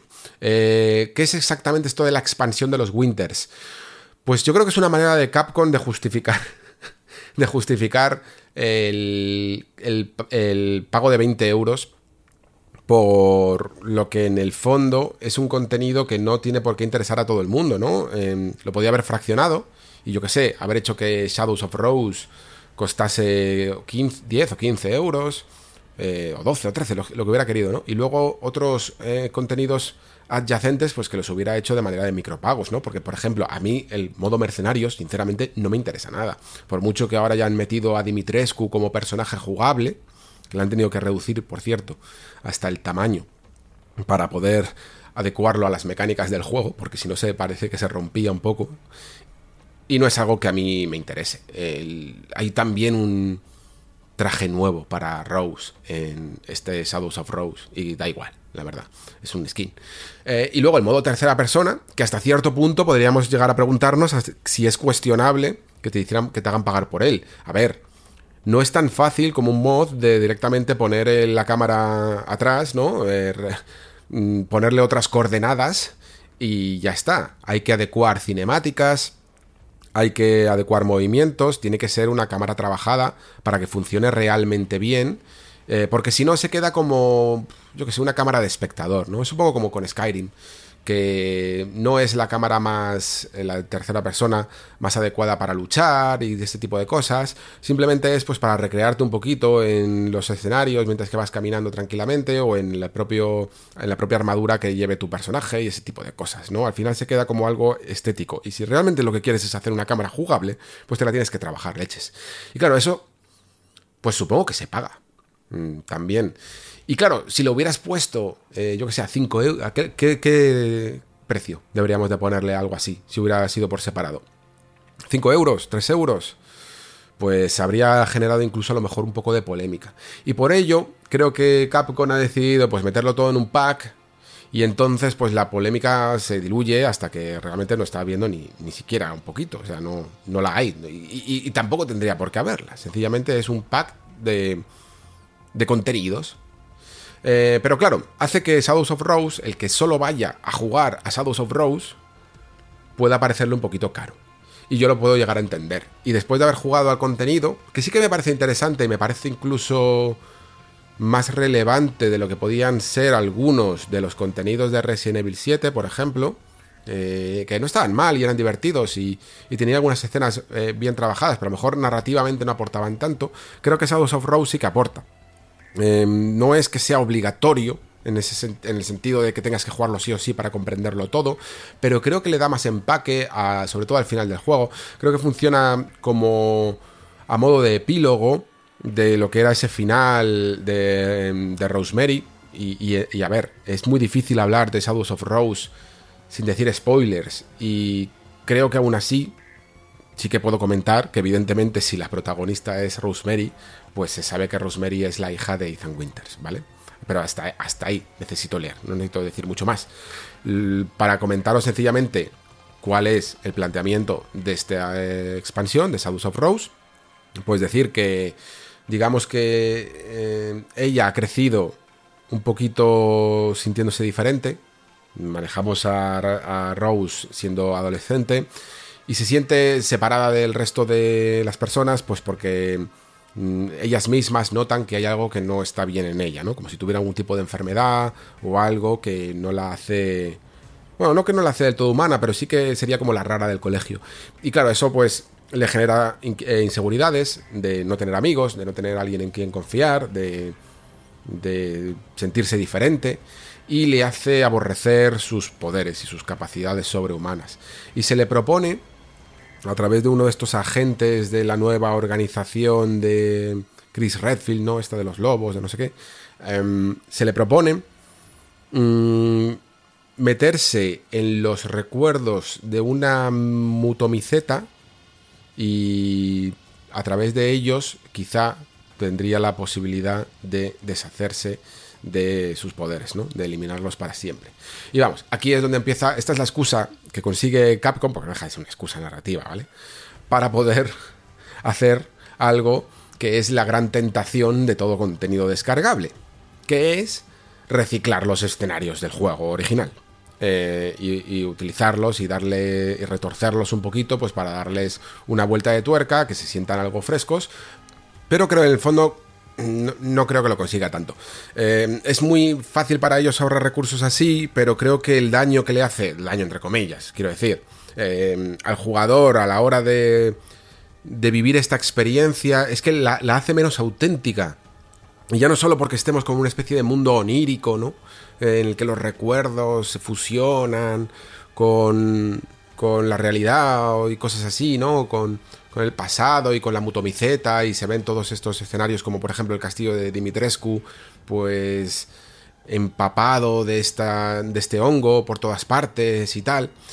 Es que sencillamente no es tan estimulante, ni en lo visual ni en lo mecánico, porque muchas de las sensaciones tan bonitas que da un Resi es precisamente como hablaba antes en Resident Evil 4 y en general de la, de la franquicia, el sentirse perdido, el, no saber exactamente cuál es la siguiente, qué te espera al otro lado de la habitación, y también incluso cuando te persigue el monstruo de turno, no saber exactamente a dónde vas, saber que simplemente por lo nervioso que estás, estás tomando malas decisiones y lo mismo te estás yendo a un callejón sin salida. Claro, eh, cuando te ponen otra vez el castillo de Lady Dimitrescu, pues quien más, quien menos, eh, si ha jugado a Village, y entiendo que si le interesa Shadows of Rose habrá jugado antes a Village, pues se conoce el, castillo. No voy a decir que de memoria, ¿vale? A lo mejor no se te queda impregnado lo, eh, tanto como un, yo que sé, un nivel de Dark Souls, pero a poco que lo empiezas a recorrer,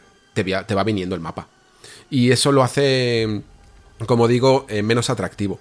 Porque sí, hay momentos en los que te pueden perseguir o tienes que huir de, algún enemigo o simplemente pues alejarte mucho de los enemigos. Sabes perfectamente dónde está cada cosa, sabes perfectamente cómo moverte por el patio, por las habitaciones, eh, cuáles dan a lugares sin salida, cómo podrías, cuál es el mejor camino para, para orientarte, todo. Y sí que es verdad que el juego, por su dirección, lo que intenta es que no sigas el mismo camino que seguiste con Ethan Winters pero no sé si es suficiente, ¿vale? No sé si es suficiente. Lo interesante es que hay varias secciones dentro de Shadows of Rose. Es un contenido descargable que probablemente sea uno de los más largos de la saga. Eh, tampoco significa que sea muy largo, ¿vale? Son como tres o cuatro horas. Em, supongo que si vas muy rápido, tres, y, y eso. A mí me ha durado pues casi cuatro. Y como digo, hay varias secciones y la única que y hacen bien, ¿eh? Capcom en esto. Eh, la única que se está mostrando un poco es esta que hablo del castillo de Dimitrescu, que es un poquito más de Resident Evil clásico, en el que tenemos que encontrar como tres máscaras, ¿no? Y hay llaves que, que son las adecuadas para cada puerta y tenemos que hacer un poco, pues, esa ida y venida clásica, ¿no? De la franquicia, lo cual está muy bien. Y es ese diseño siempre tiene que estar, eh, porque es que es el alma de, Resident Evil. Eh, como digo, funciona peor por ese reciclado de, de escenarios, pero sabe perfectamente cuándo pasar a otra cosa. Sabe perfectamente cuándo lo ha dado todo. El castillo de Dimitrescu ya sabéis que por fuera parece muy grande, pero que por dentro no lo es tanto.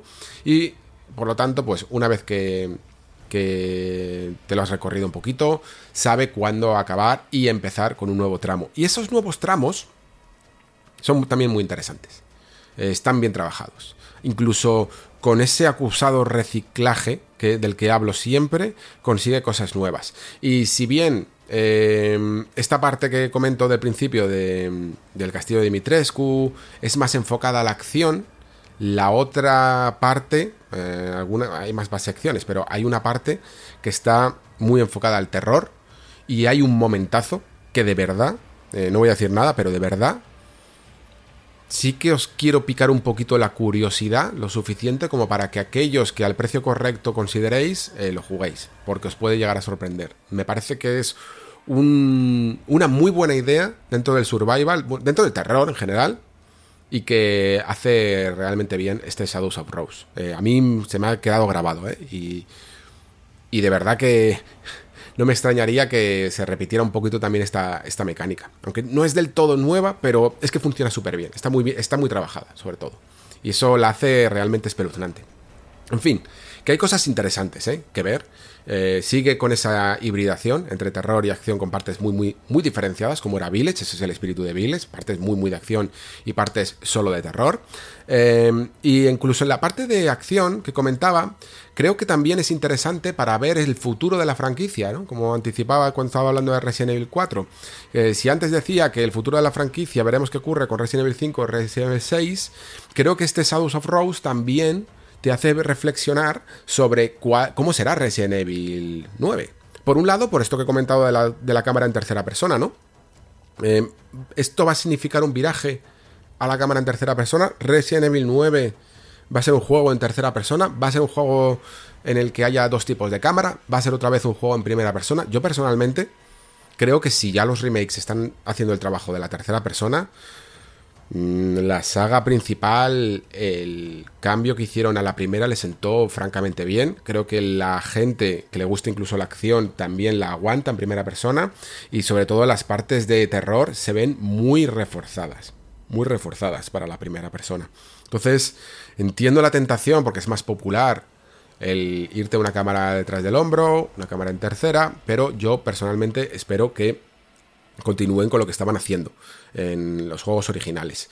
Y por otro lado, también hablo del futuro de la franquicia porque, eh, como he comentado antes, ¿no? Pues eh, Rose tiene poderes.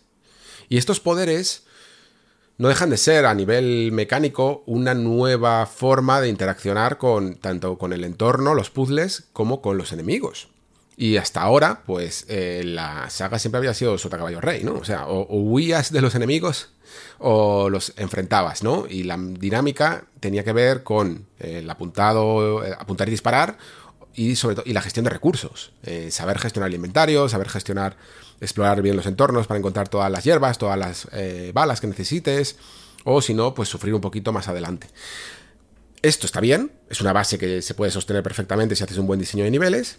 Pero oye, en Shadows of Rose intentan utilizar un poquito también los poderes para eh, retorcer un poquito el escenario con esta manera de interaccionar con el hongo con unos núcleos que puedes hacer desaparecer eh, con este poder, un poder que se va a ir aumentando un poquito a medida que vamos progresando en la partida, que tiene su propia hierba, ¿no? Es una especie de hierba plateada o hierba blanca, para conseguir em, como si fuera el maná, ¿vale? Como si tuvieras una nueva barra de la que cuidar y ya no solo la de la vida o la manera también de hacer crecer un poquito más todavía tu vida. Ahora también tienes que ocuparte de la magia, por decirlo así, ¿no? Y esta magia Sirve, como digo, para algunos puzzles, pero también sirve para hacer un poquito de frente a los enemigos y puede estar interesante porque hay una manera como de aturdirlos.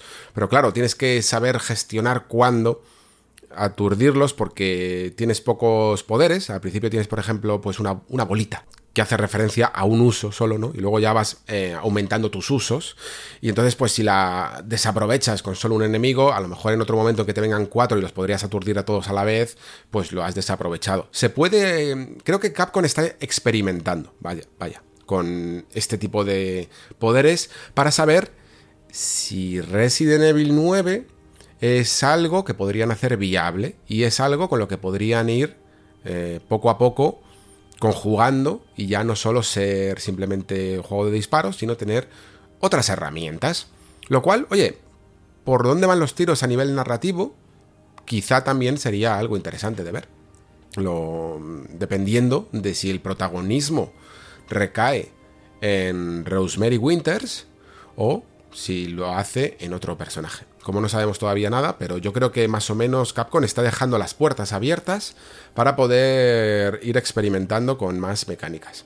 Así que jugando a este Shadows of Rose, pues te puedes hacer una idea de cómo irían los tiros en el caso de que, de que hagan esto, ¿no? De que añadan una nueva mecánica mágica a la saga. No sé si todo el mundo estará estará de acuerdo o conforme con esta idea. Habrá gente a lo mejor que solo quiera el concepto de balas y escasez de balas y este tipo de cosas. En fin, que Shadows of Rose al final, pues no lo considero del todo imprescindible. Sí que aquellos que le hayan gustado, evidentemente, aquellos que le hayan gustado como mucho la historia de Village, eh, no es mi caso, creo que, que el juego está bien, y, pero Y, la historia está bien, pero ya está. tampoco es para echar cohetes. Eh, me gustó, de hecho, más la historia de Resident Evil 7, en mi opinión personal.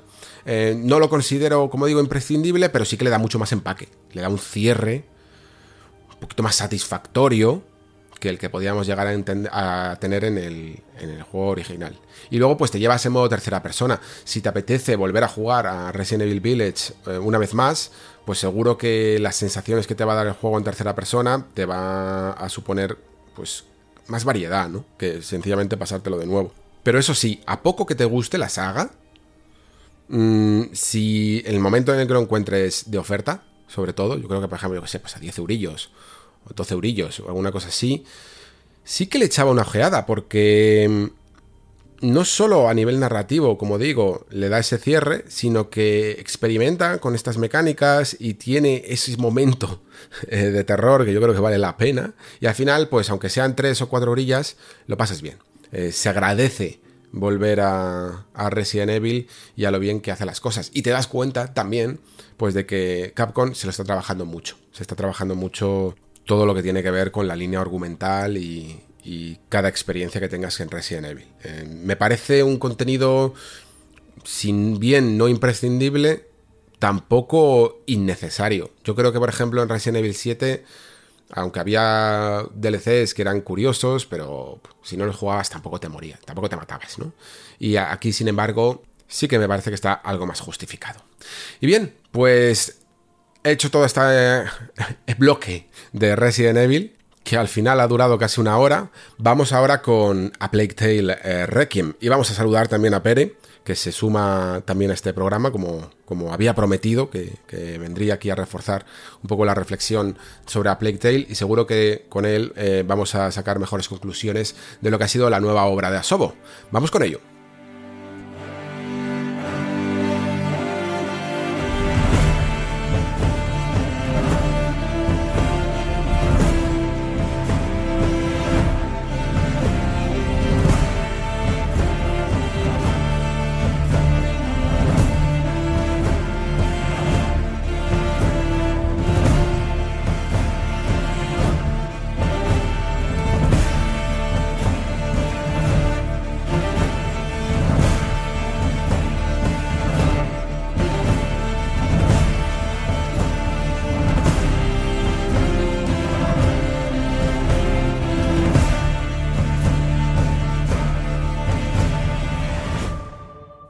Llegamos al juego de la semana, a la reflexión sobre A Plague Tale eh, Requiem. Y como había prometido, pues el amigo Pere se ha unido a la cita, que ya sabemos que este juego eh, controlamos a dos jugadores, así que tenemos que ser dos jugadores para también comentarlo. ¿Qué tal, Pere?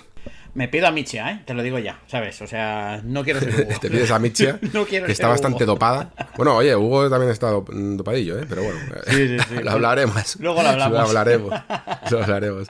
Bueno, a Plague Tale Requiem, eh, decíamos la semana pasada que queríamos esperar a reposarlo, queríamos esperar a, terminarlo y evidentemente es un juego de estos que, que no se entiende, ¿no? Si, ¿no? si no lo juegas de principio a fin y si no lo... Eh, incluso una etapa de reposo a mí me ha venido bien para sentar ideas, ¿eh?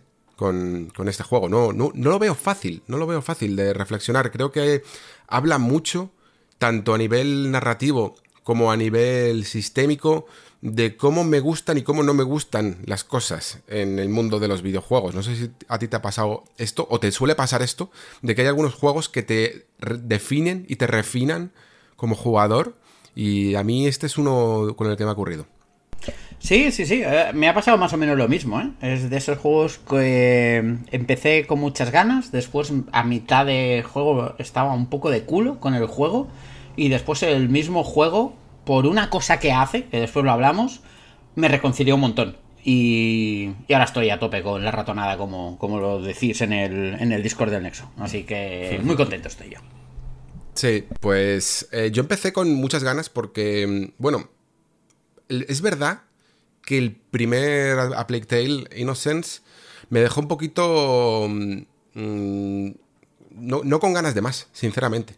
O sea, entendía que perfectamente que la historia daba, más de sí y todo eso, eh, pero me preocupaba, siempre decía que me preocupaba si el juego realmente, como juego, podía dar más de sí. Tú lo. Yo es que este lo tenía ya casi hasta un poco olvidado. ¿Recuerdas que lo hablamos en, un carabé? Lo pusimos, de hecho, porque es que yo creo que para eh, un carabé está bastante, bastante.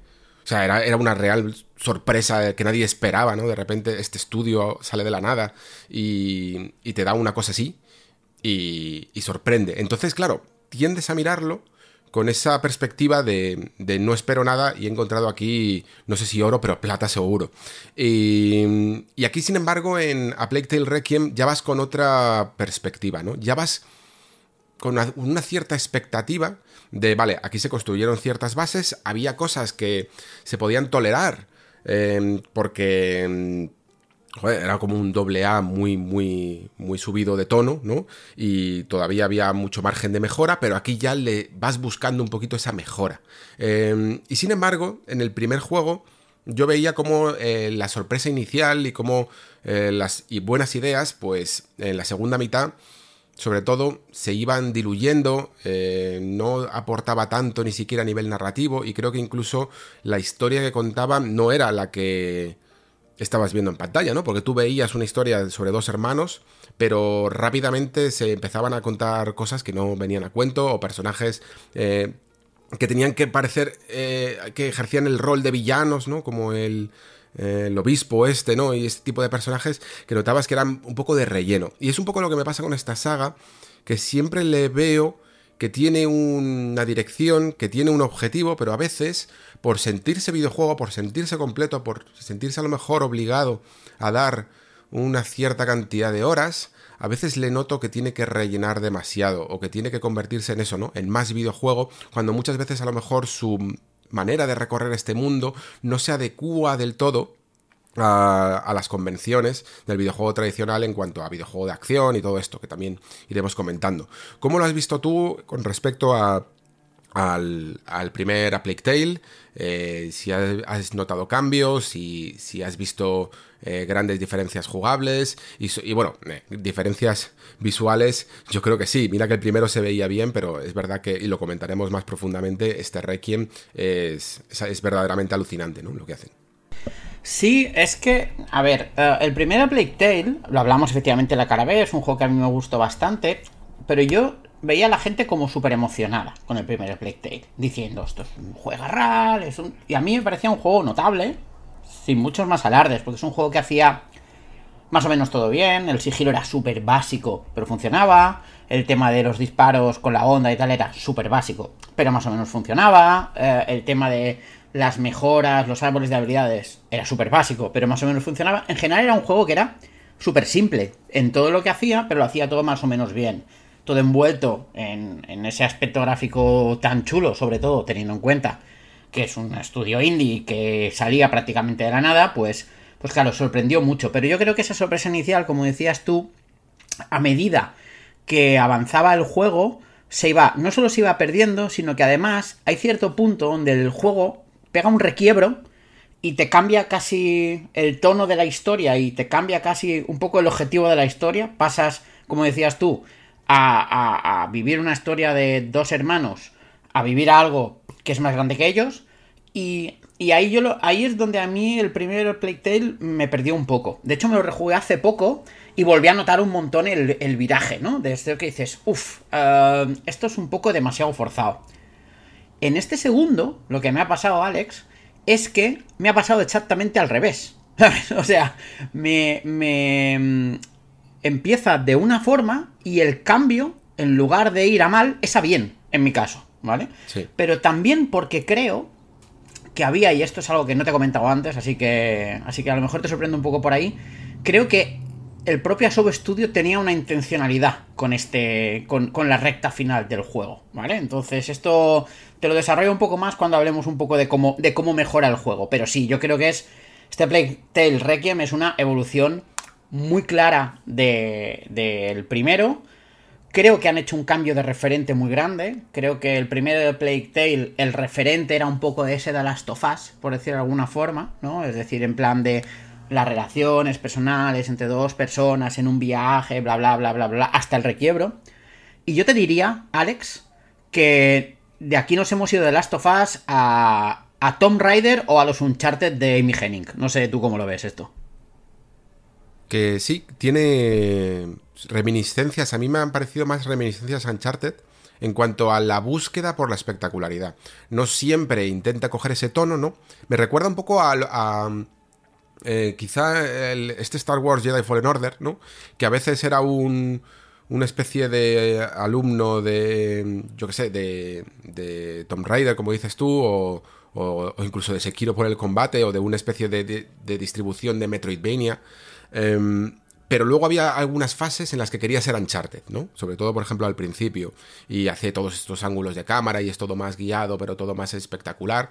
Pues es un poco lo que hace también este A Plague Tale Requiem. Eh, se nota al principio, hay como un capítulo, hay como X capítulos, ¿no? Eh, que terminan a lo mejor un arco de la historia, una porción. Y, y en el que se nota que quieren dar el, eh, el do de pecho y sacar ahí todo el máximo, el máximo potencial en cuanto a espectacularidad, aunque las escenas después, pues evidentemente ocurre como Uncharted, ¿no? un poquito más básicas, menos sistémicas. En general es un juego un poco sistémico, yo diría. Pero te compro la idea de que si te sobraba una parte eh, en el primer juego y aquí te sobra otra, a mí me pasa un poco lo mismo. Mm, veo en él como que si bien el primero tenía un poco de relleno al final, este tiene un poco de relleno al principio. Y de hecho los primeros capítulos a mí me estaba pareciendo bastante bastante traumático, sinceramente. Porque, vale, sí, es que el, tutorial ¿eh? y todo eso se puede llegar a entender, que, que ralentice un poco las cosas, que no se cuente mucho, pero después empieza el capítulo 1, capítulo 2, capítulo 3, capítulo 4, y los objetivos que te están dando, digo, aquí hay una disonancia brutal entre historia y, lo que está ocurriendo. Porque te mandaban las típicas fetch quest de ve a buscar un señor que está muy lejos y vuelve. Eh, ve a buscar una plantita. Ve a buscar un otro señor que está en una barca. Todo era muy cogido, muy cogido por los pelos y en el camino, que era lo importante, no aprendías realmente nada, ¿no? Y durante los primeros compases del juego, hasta que realmente los personajes van hacia dónde deben ir, eh, ocurre muy poco. Muy poco en este juego. Y yo decía, no le veo encaminado, no sé a dónde va, le veo sin rumbo, le veo perdido. Y, y veo además, después también lo comentaremos, algunos eh, cambios en, Amicia sobre todo, que de personalidad hacia una Amicia más violenta, que no me parecían del todo justificados. Entonces, estaba preocupado. Estaba, estaba preocupado por, por, cuál era el alma de, este juego o si en ese paso de ser, pues no sé si cómo lo, se, se debería de catalogar este título, si doble A eh, o triple A o como lo queráis llamar, pero imaginemos que estamos dentro de la categoría del doble A, ¿no? Pues eh, si el primero era un doble A muy, muy bajito en presupuesto, este lo es eh, más alto, ¿no? A intentar subir a la primera división, hay una gran diferencia y temía que en el fondo no estuvieran preparados para ello. Luego creo que al final el juego, como dices, va muy, muy a más. Creo que se va centrando en cuanto a, ese argumento y también cuando se va centrando en el argumento creo que también a Sobo se sacude algunos complejos porque el juego pide por espíritu, pide mucho no ser del todo jugado. Esto parece de nuevo una contradicción, como cuando hablábamos en Scorn y tal, cuando hablábamos de ser demasiado videojuego.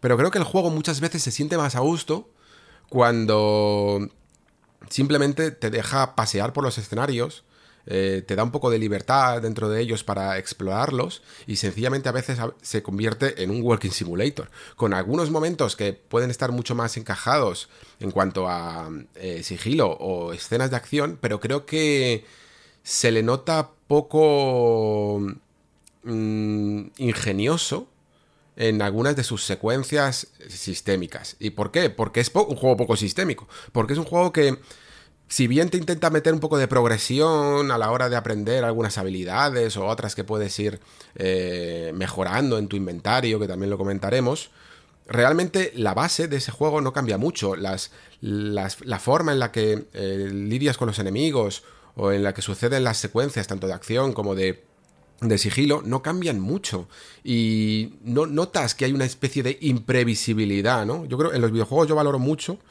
que el desarrollador cree un sistema y ese sistema cobre vida. Em, se pueda transformar de maneras que los propios desarrolladores muchas veces no sean capaces de predecir, ¿no?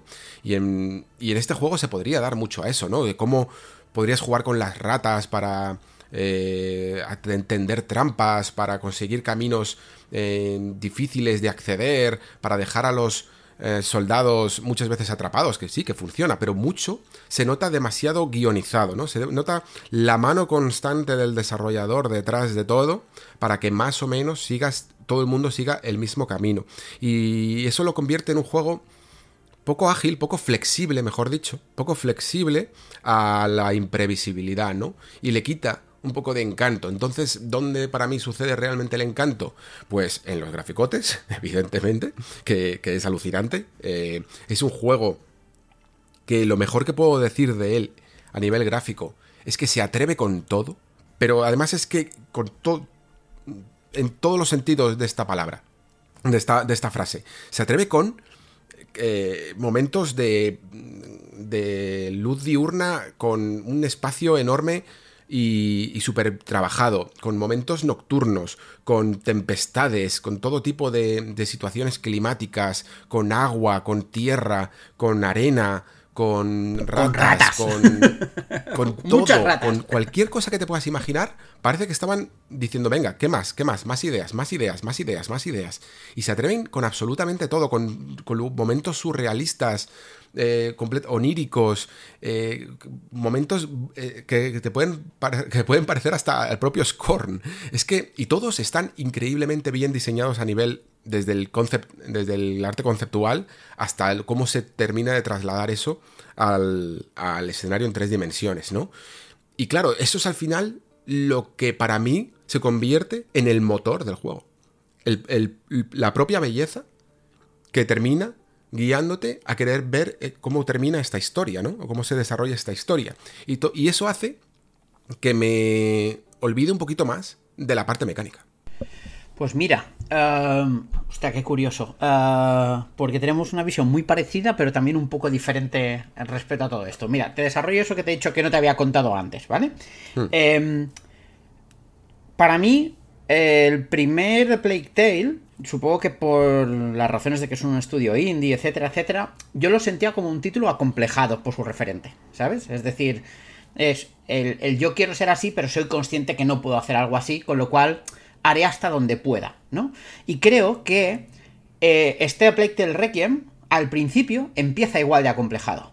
De verdad, ¿eh? O sea, con una Michia que es un poco intensita de más, con un Hugo que le darías dos hostias, con un Lucas que es un listillo, con eso de recadero, tráeme esta planta, ves aquí, ves allá, ves hacer no sé qué. O sea, intentando hacer un poco lo mejor que puedo. Pero hay un momento, que es cuando llegas a la isla de la cuna, ¿vale? hay un momento que el juego pierde todos los complejos y se vuelve casi un sinvergüenza, como digo yo, ¿no? Y entonces, a partir de ese momento es cuando empieza a experimentar con algo parecido a ese Madagascar de, de los Legacy. Es que me recuerda mucho a los Legacy este juego en muchas cosas. De repente la historia de Amicia con el personaje suyo y el significado eh, tal cobra sentido. Uh, Amicia empiezas a verla de otra manera, con un perfil más cercano al de Aloy, ¿sabes? Es decir, y de repente fue el momento en que yo me di cuenta de, de que yo pensé, esto es Asobo Studio diciendo algo, ¿sabes? Esto es Asobo Studio diciendo, lo vais a flipar. O sea, no estáis preparados para esto. Porque es verdad que no vamos a innovar en nada, y yo te decía, esto es un juego de 2013, porque esto es un Uncharted de 2013 o de 2015, como lo quieras llamar, ¿no? Es decir, con eh, hay un momento torreta, hay un momento de empujar cajas, hay un momento de puzzles clásicos, hay eh, un mini mundo abierto, o sea, todas esas concepciones jugables de un juego de, de última época de Xbox 360 y Play 3 o de principio de Play 4, por decirlo de alguna forma, pero heredando un poco todo lo que se ha aprendido de ese género tan cinematográfico, capitaneado por un Uncharted, Tomb Raider, etc., y llevándoselo en plan de, fíjate lo que sabemos hacer. Porque a partir de ese momento, el juego es un festival, pero es un festival de todo tipo. O sea, eh, incluso visualmente, por muy bonito que se vean los primeros, los que estéis antes del capítulo 10, por muy bonito que os haya parecido todo, no habéis visto nada. O sea, porque hay momentos después que es en plan de ¿qué me estás contando? Y es el momento en el que el juego se desata y dice, ¿sabes qué? Somos muy gamey, somos de 2013 y lo vamos a hacer muy gamey de 2013, ¿sabes? O sea, y, abraza ese concepto para, para de verdad, yo creo que Asobo Studio estaba intentando demostrar a editoras, fíjate lo que sabemos hacer, aquí hay talento. Fíjate, ¿eh? O sea, yo creo que es un mensaje a través del juego que estaba mandando el estudio. De verdad, ¿eh? Porque, porque como dices tú, se atreve con todo. Con todo lo que os podáis imaginar.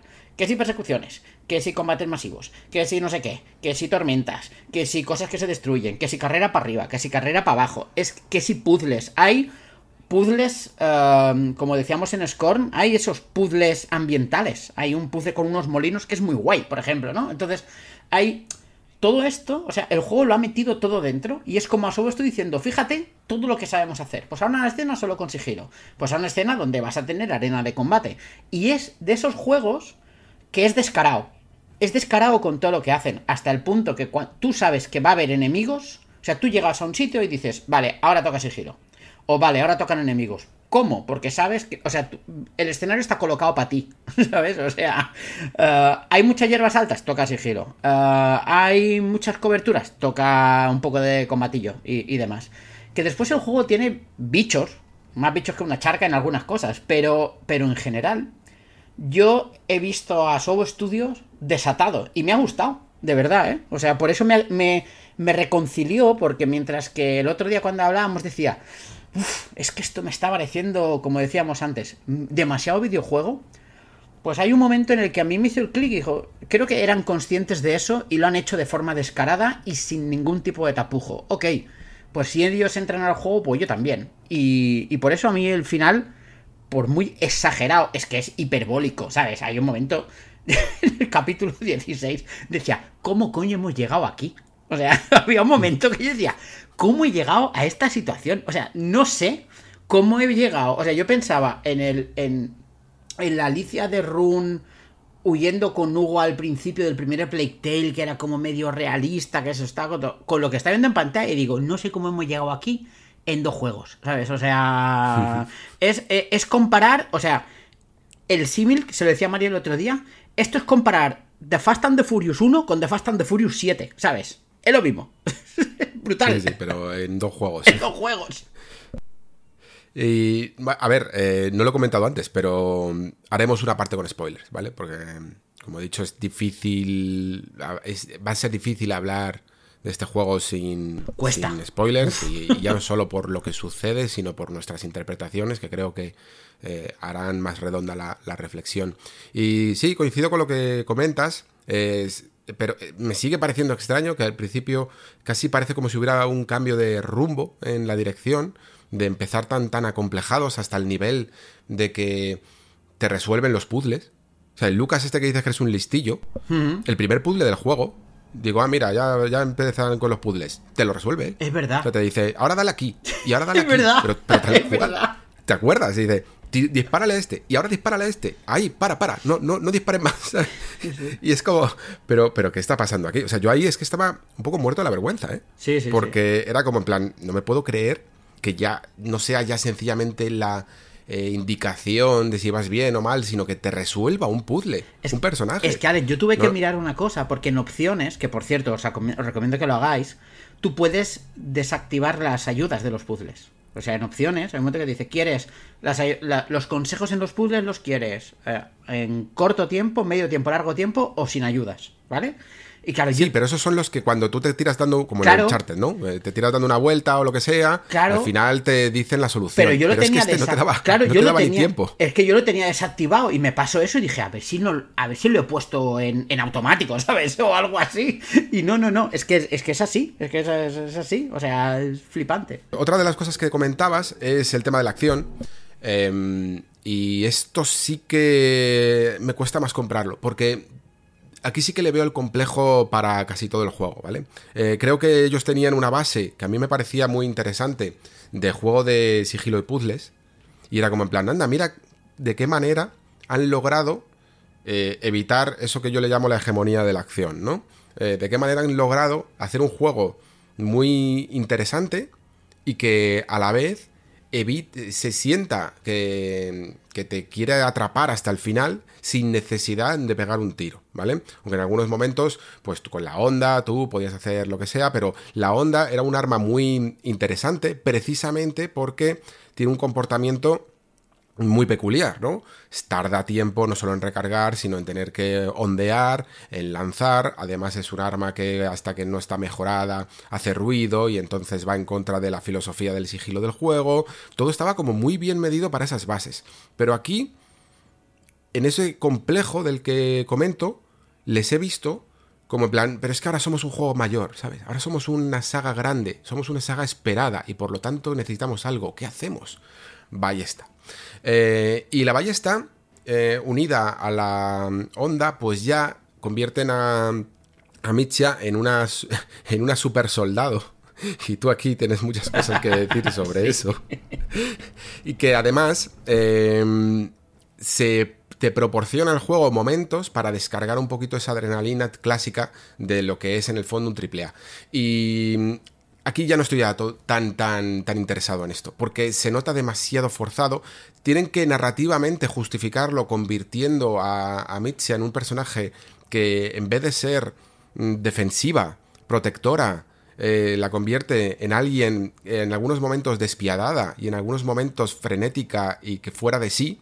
Y es algo que yo pensaba que a lo mejor tenía una justificación más importante en el juego y aunque lo intenta, creo que no del todo lo consigue y lo hace sencillamente para poder justificar esos momentos en los que al final todo se llega a convertir incluso en un modo horda. Y un modo horda, además, burdo. Tú decías que te recordaba un juego a veces de 2013 y aquí es donde más lo he notado, porque es que es un modo horda clásico, de ver cómo los enemigos, eh, a lo mejor estás en una especie de foso, ¿no? De amurallado y ver cómo los enemigos se, aparecen, ¿no? De la nada y van cayendo al foso hasta que tú te los vas cargando todos. Y lo único que te piden es eso, ¿no? Lo, clásico de un modo horda, de saber por dónde empezar, eh, eh, que no se vayan acercando a ti, e ir despachándolos poco a poco, organizadamente. Y es un, es una dinámica que no me esperaba en este juego y que no me parece tan estimulante como lo que pueda llegar a ser pues el momento de, los momentos de sigilo, el sentirme que somos dos hermanos eh, que por mucho que pueda llegar a tener uno unas facultades eh, especiales, estamos en inferioridad de condiciones y nos sentimos más humanos porque no somos capaces de luchar contra toda esta cantidad de personas. Pero es que aquí Amicia se convierte. Es un poco como cuando. Mira, voy, a decir una, un ejemplo de, La Casa del Dragón. No sé si la has visto. No, no, no la he visto aún. No la has visto. Bueno, da igual, no es, muy spoiler, es del segundo capítulo, creo. Eh, en general, Juego de Tronos tiene un tono que intenta imitar el realismo y en el que no existen los clásicos eh, actos superheroicos de las sagas de fantasía tradicionales en la que una persona es capaz de cargarse un ejército entero. Y sin embargo aquí rompe un poco esta ficción, eh, la Casa del Dragón, en un momento en el que un personaje, un Targaryen, se enfrenta prácticamente como un ninja a un a un ejército solo en una escena que casi recuerda a la intro de Lost Odyssey, que esta sí que te la sabes bien. Y, y, te quedas como en plan, pero estoy viendo El Señor de los Anillos o estoy viendo una, una, fantasía muy bestia o estoy viendo algo de un producto de Juego de Tronos. Te deja muy descolocado por el... porque ese no es el espíritu ¿no? de, de esta serie. Y aquí me sucede exactamente eso que no me terminaba nunca de creer que estas, que estas dos personas fueran capaces de generar tanto, tanto, tanto caos a su alrededor. Y a esto le sumamos lo que encima en las mecánicas te, te permite generar más caos aún, como ha sucedido en tu partida. Este juego, lamentablemente, también otra de las cosas que le veo es que se puede romper por muchos lados a nivel mecánico. Y tú lo has roto por uno y yo lo he roto por otro. Totalmente, totalmente. Porque yo me he convertido en un marine y tú en un jugador de fútbol americano, básicamente. Sí, a mí lo que me pasó es uh, que efectivamente yo rompí el juego con, la ballesta. Yo creo que el tema del paso a la acción es uh, un poco lo que te decía antes de Asobo Studio diciendo, fíjate lo que sabemos hacer, ¿vale? Esto también lo sabemos hacer porque el juego te, es que te, telegrafía cuando tocan momentos de acción, ¿eh? O sea, hasta te pone las coberturas, ¿sabes? Cuando llegabas en un Gears of War y decías, vale, las coberturas están colocadas, pues es que esto te hace exactamente lo mismo, o un Uncharted, ¿no? lo que, con una ballesta. Y lo que pasa con la ballesta es que la ballesta es una herramienta que es muy poderosa porque matas a los mm, enemigos con armadura que son inmunes a tu onda. Los matas de un disparo, incluso a los tochos cuando les quitas la armadura protectora. Pero claro, los virotes se rompen. Pues, pero es que el tema es que en el tercer nivel de mejora ganas lo que se llaman los virotes reforzados, y es que puedes ir a recoger el virote del cadáver de tu enemigo. Y entonces, esto combinado con el hecho de que ahora toda esa alquimia la puedes meter dentro de los jarrones, que eran unos objetos que en el primero llegaba un momento en que eran prácticamente inútiles. Pues claro, entonces yo no tenía mixia, sino que tenía una especie de marine entrenado con una ballesta y granadas. Entonces, claro, mm, llegó un momento en que dije, voy a ir a sigilo, pero porque me apetece. Porque yo puedo, puedo limpiar el escenario sin ningún tipo de problema, si quiero. De hecho, las ratas no las usé casi nunca, porque no me hicieron falta. Porque iba, iba limpiando yo el escenario. Entonces llegó un momento en que em, empecé a utilizar el sigilo solo por el placer de decir, usted, pues, pues voy a ir con cuidado porque esto no me divierte. Cuando decía antes que el juego tiene bichos, por decirlo de alguna forma, es esto. Yo creo que Asobo intenta demostrar el talento que tiene, pero le falta pulir muchas cosas. Le falta pulir esta ingeniería de mecánicas que no la tiene todo lo controlada, por el simple hecho de que se puede romper. Tú ahora nos explicas después por dónde lo rompiste tú, ¿no? Eh, y estoy seguro que con el sigilo también se puede romper de alguna forma, ¿eh? No lo he hecho, pero estoy segurísimo que se puede. Pero también te digo que este cambio de, de tono que a ti te chirría tanto es lo que me pasaba a mí al principio y por eso iba un poco de, de, de eso que el juego me tenía un poco que me había perdido, pero me recuperó. Porque es que yo creo que la narrativa, con, con la figura de Amicia y, y, su figura y lo que implica, etcétera, etcétera, etcétera, em, te lleva a, a, la acción, en pocas palabras. O sea, eh, hay un cambio de tono, pero de esencia del juego. O sea, no es eh, como el primer Plague Tale que al principio era como lo más realista que se podía y al final pasaban cosas sobrenaturales y decías, ¿qué me estás contando? Es que aquí es un poco, mm, ¿qué me estás contando desde el principio? Y hay un momento que dices, ah, vale, pues a por todas. pues, ok, pues vámonos, ¿sabes? No hay problema.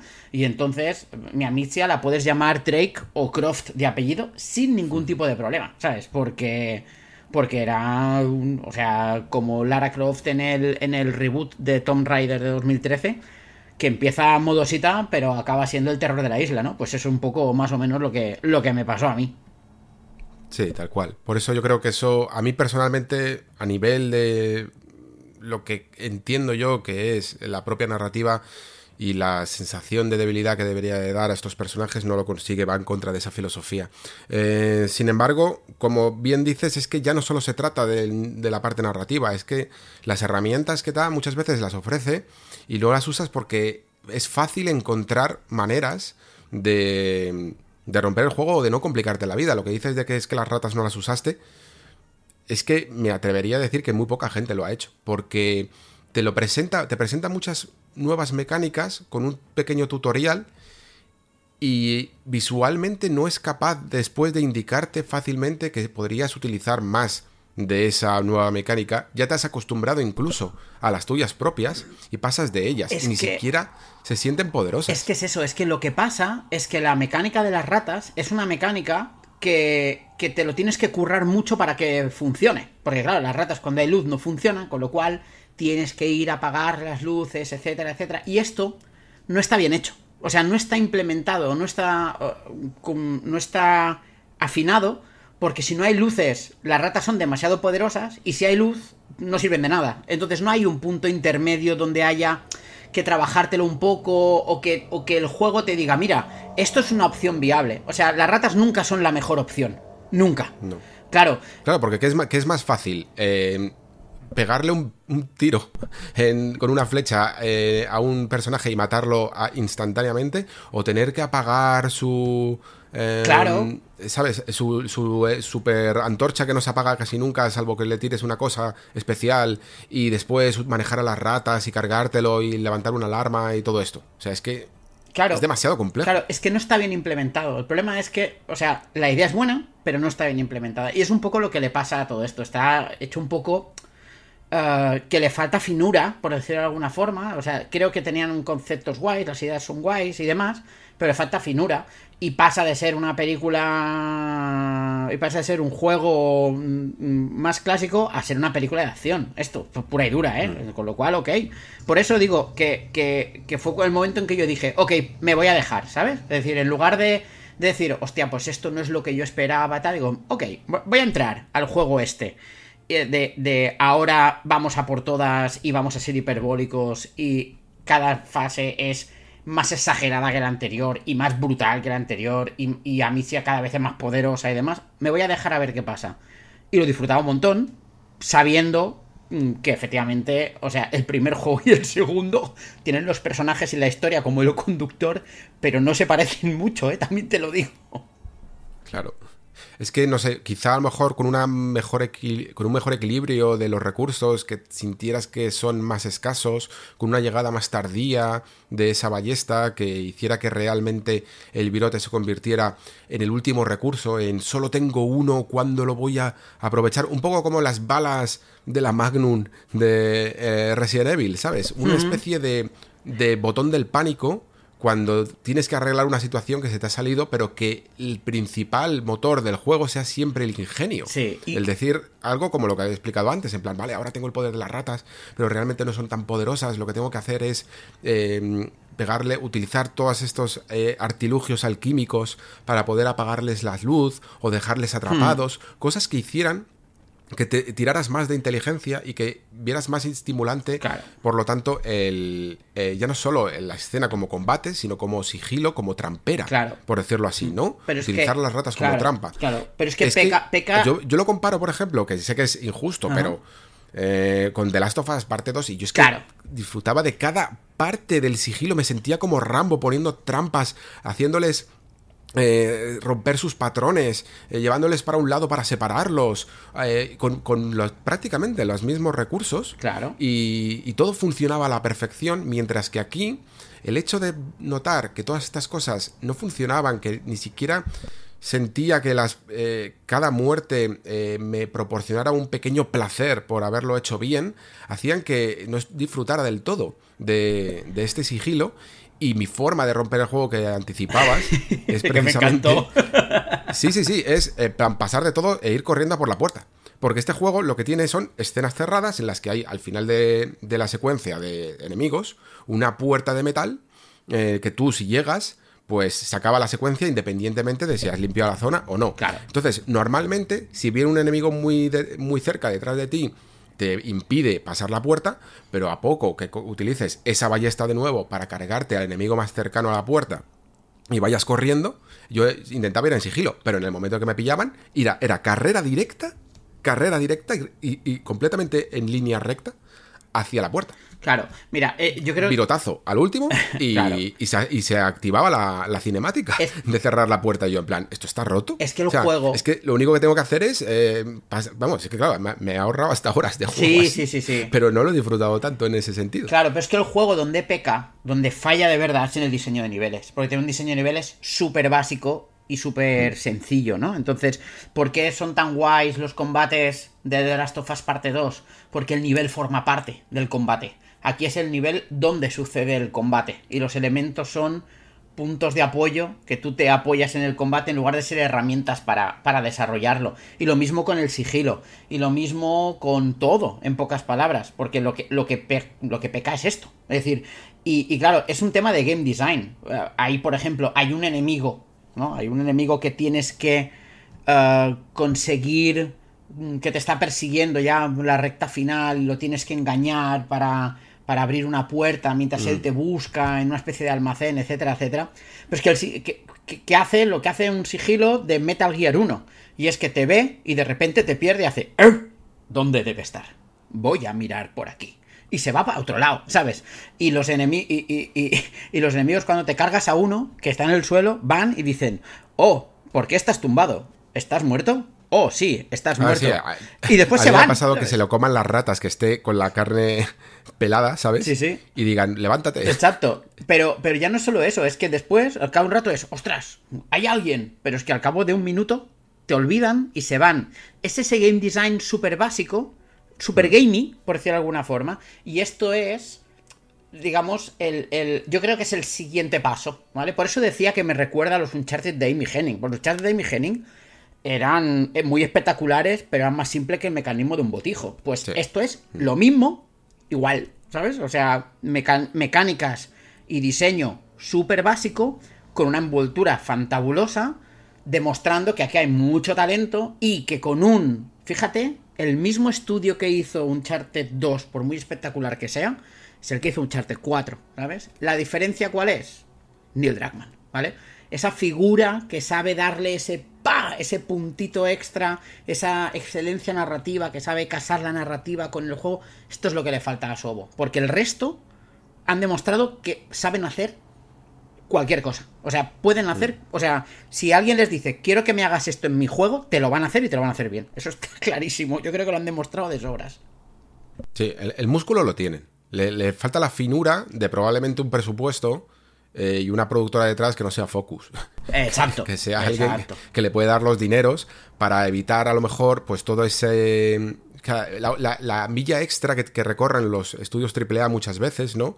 Eh, se nota aquí, por ejemplo, que no la tiene en cuanto a la conjunción de las animaciones muchas veces, ¿no? Que notas que el brazo de Amicia coger a la mano de Hugo le, rodea todo el brazo, todo el cuerpo, eh, bugs de ese tipo de visuales, o esa, esa falta de inteligencia artificial en los enemigos, o esa carencia casi de expresión facial cuando tienes a una actriz que por lo menos en la versión inglesa de Amicia es increíble súper sentida, eh, lo hace súper bien y te la crees más evidentemente por esa voz que por su propio rostro, que aunque más o menos está tratado, pero que no llega a lo mejor a ese nivel que estamos, que no, no sé si acostumbrados, pero que ya cada vez vamos viendo más, por ejemplo en Forbidden West, en un montón de juegos que ya eh, expresan eh, ese sufrimiento y que a este juego que además es tan sufrido le hubiera venido bien, pues esa milla extra, ¿no? De, trabajo que le podría haber dado unos cuantos millonejos eh, em, extra también al, desarrollo y que a lo mejor Focus no se lo, no se lo ha podido permitir. Hablamos algo más de, de mecánicas, eh, de graficotes o pasamos a tema de historia. Yo creo que podemos pasar a tema de historia porque es que no podemos decir más. Es sencillo, disfrutón. es que es un juego disfrutón. Ya está, hmm. ¿sabes? Sí, sí, que, nadie tampoco entienda que porque nos escuche quejarnos en algunas cosas o que indiquemos se va a pasar mal. O sea, es que es ese tipo de juegos que no te lo pasas mal, pero que tampoco te tienen vilo en cuanto a, a su propuesta mecánica, ¿no? Pero claro, es que si bien acompaña tan estupendamente en lo gráfico, que por cierto, eh, tengo, que decir que este es otro de esos juegos que se ha apuntado a la moda, por lo menos en Series X, de la, de la VRR y de los 40 frames por segundo, ¿vale? O sea, es un juego que si tienes un televisor de 120 Hz, pues hace esa magia para que puedas ponerlo a, a 40 FPS. Y no siempre los consigue, pero eh, cuando lo hace, en algún escenario a lo mejor un poquito más cerrado y tal, la verdad es que, es que se agradece. Y, ese empuje mm, visual me parece increíblemente poderoso y evidentemente no funcionaría del todo si no lo hiciera con una historia que yo creo que se sigue muy bien, que yo creo que va consiguiendo eh, mucho interés y que mm, también es verdad que, igual que decía antes, que siento que hay un poco de relleno al final del primer juego y al principio de este, tengo la sensación de que si, por ejemplo, eh, la historia de la Plague Tale de los dos juegos se podría encontrar en una sola película, ¿vale? No necesitarías dos. Eh, cogerías el principio de Innocence y el final de Requiem, ¿no? La primera mitad de uno y la segunda mitad de otro, y, lo, lo pegarías y harías un buen guion porque creo que es aquí es donde realmente están las revelaciones. Las revelaciones que suele ocurrir en el clásico segundo acto a, partir del, punto medio, ¿no? Cuando los personajes más o menos empiezan a saber ya cuáles son sus, eh, sus objetivos y se dedican a luchar por ellos. Eh, es aquí donde realmente se encuentra más el punto dramático porque al principio estaban realmente perdidos, eh, en mi opinión. Como decía, más o menos, pues estaban buscando la orden, pero las cosas, como no salen exactamente como ellos quieren, pues a Sobo les tiene un poquito mm, de aquí para allá sin saber exactamente dónde tienen que ir y cuando lo saben pues también tienes que llegar hacia allí, ¿no? Y esto lo hace en el fondo para justificar todos esos niveles de sigilo barra acción que vamos viendo, pero claro, el camino hasta allí llega. Pero lo que pasa es que cuando llega sí que noto ese cambio de ritmo y ese cambio de tono a lo que decía antes, que muchas veces se quita ese complejo de decir, venga, yo creo que ya les, les hemos dado suficiente justificación de que somos un videojuego, de que tenemos secuencias de sigilo, de puzzles y de acción, ahora nos podemos permitir dos capítulos en el que solo vas a dar paseitos y te vamos a, exponer bien, vamos a tirar un poco de exposición para contarte realmente de qué va esto. Claro, eso sucede a partir del capítulo 9 o así, cuando las cosas realmente se van poniendo, se van poniendo interesantes. Eh, supongo que más o menos tú lo has visto así y yo por lo que estaba incluso leyendo a vosotros en el Discord y tal, todo el mundo dice más o menos la misma frase de voy por el capítulo 9, o, el 8 o el 10, no sé exactamente cuál es, y, se está poniendo la cosa interesante, ¿no? Y, veo que todo el mundo coincidimos en eso, y que se nota mucho cuando un juego realmente está poniendo la carne en el asador y cuando está dando vueltas a algo porque sabe que no es el momento adecuado para contarlo. Sí, sí, tal cual, ¿eh? Yo creo que, de hecho, los capítulos, mm, no sé, no recuerdo si es el 8 o, demás, el momento en que llegas a la isla, ese momento, a partir de ese momento, el juego, para mí, o sea, la curva de, de, calidad pega un, pico hacia arriba bastante grande, porque te ofrece cosas interesantes, es un pequeño mundo abierto también que te permite dar vueltas, explorar, buscar un poco, sin muchos alardes y sin muchas cosas, pero todo como muy bien hecho, todo como muy bien contenido. Los personajes mm, se desarrollan bien en ese momento, deja de estar todo un poco atropellado. Te quitas el. Te has quitado el lastre de dos personajes que eran un lastre. Para, para poder enfocarte en los dos personajes que realmente son importantes. Entonces, yo creo que a partir de aquí. Eh, realmente el juego crece. Crece mucho. En todo, en general. O sea, tanto en, intención como en calidad. Y, en forma de, narrar. Y también creo que es porque también crecen los personajes en sí mismo. Aquí es donde empieza a haber desarrollo de personajes. Porque la Mitzia de, de hasta, hasta ese momento llega un momento que es. Hay un momento que es un poco irreconocible, ¿sabes? O sea, que mm. no es ni la del primero ni la del final del segundo. Es un punto intermedio donde piensas, se te ha ido la puta olla, ¿sabes? O sea, tú, ¿eh? ¿Qué haces? ¿Por qué haces esto? No, entiendo nada. Pero aquí empiezan a darle un poco de, de marco, ella asume su rol. Eh, es que, claro, a partir de aquí todo empieza. O sea, las piezas empiezan a encajar. Y es dices, ahora sí. Y, y, incluso lo decía, ¿no? Esos puzzles ambientales y tal. O sea, a partir de aquí yo creo que el juego es mucho mejor que antes, que, que, la primera parte, de verdad. Despega, despega, sin duda. Y bueno, eh, decías que se desembarazan un poco de los personajes secundarios, pero debo decir que al menos sí que me han gustado, ¿vale? Eh, entiendo que evidentemente están ahí un poco pues para apoyar, para dar un poco de variedad y que no tienen el peso narrativo que tienen Amicia y Hugo, pero tanto eh, ¿cómo se llama? Arnott me parece. No pero yo, digo yo digo los heredados. Yo digo de la madre y de Lucas. El momento en que se ah, quitan de en medio a, Lucas y a la madre pues entonces en ese momento pueden la cosa la cosa cambia porque te enfocas en Alicia, en Amicia, quiero decir, te enfocas en Hugo y te enfocas en los nuevos personajes secundarios hmm. que tienen muchísimo más que decir que los del primero. Es que Arnold y Sofía son muy interesantes. y fijaos que no tienen realmente un conflicto, no tienen nada que cumplir. Bueno, Arnold sí tiene su objetivo y tal, pero acompañan muy bien, tienen un rollazo, tienen una personalidad, un estilo muy, muy interesante. Eh, me gusta cómo acompañan, cómo aconsejan, cómo tienen perlas de sabiduría. Sofía es Chloe de, de Uncharted. Es que es Chloe. Pues me gusta bastante más que Chloe. ¿Sí? Me gusta bastante más. Yo la veo tan Chloe que, alucinas, ¿sabes? O sea... Sí, bueno, es, como cínica, independiente, ¿sabes? Una, es, molona, pirata. Es molona, sí, sí. Pero es más humana. Eh, Chloe al principio era más más irónica, sobre todo en Uncharted 2, estaba ahí, ahí un poco por ser como la, la medio malilla y tal. Pero eso es un personaje que empieza diciéndote, como le hagas algo a la chica, lo vas a, a, pagar. Sí, sí, sí, como, como, en plan, entendemos que este mundo es muy jodido para las mujeres y, y cuando hay una un rol muy poderoso de un personaje femenino, se apoyan entre ellas rápidamente. Sí, sí, sí. Y desde el principio creo que marca bien ese tono, acompaña casi incluso mejor que la madre. Es que hay un momento Parece que, casi más una madre. que toma, que toma ese rol maternalista sin ser la madre Mm. y que había mucha gente que dice es que no acabo de entender por qué, por qué les sigue. Pues, pues porque ella asume ese rol, ¿sabes? Y no sé, Mm. es- están muy bien trabajados. muy eh, y a mí el personaje de Arnaud es un personaje que a mí me parece súper interesante.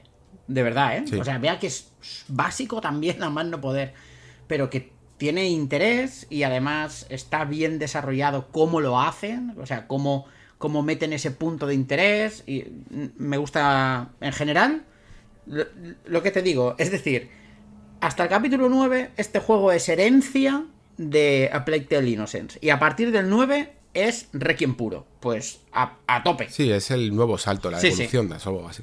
Sí, sí, sí. A- a- El personaje de Arnaud que también rompe el juego, por cierto.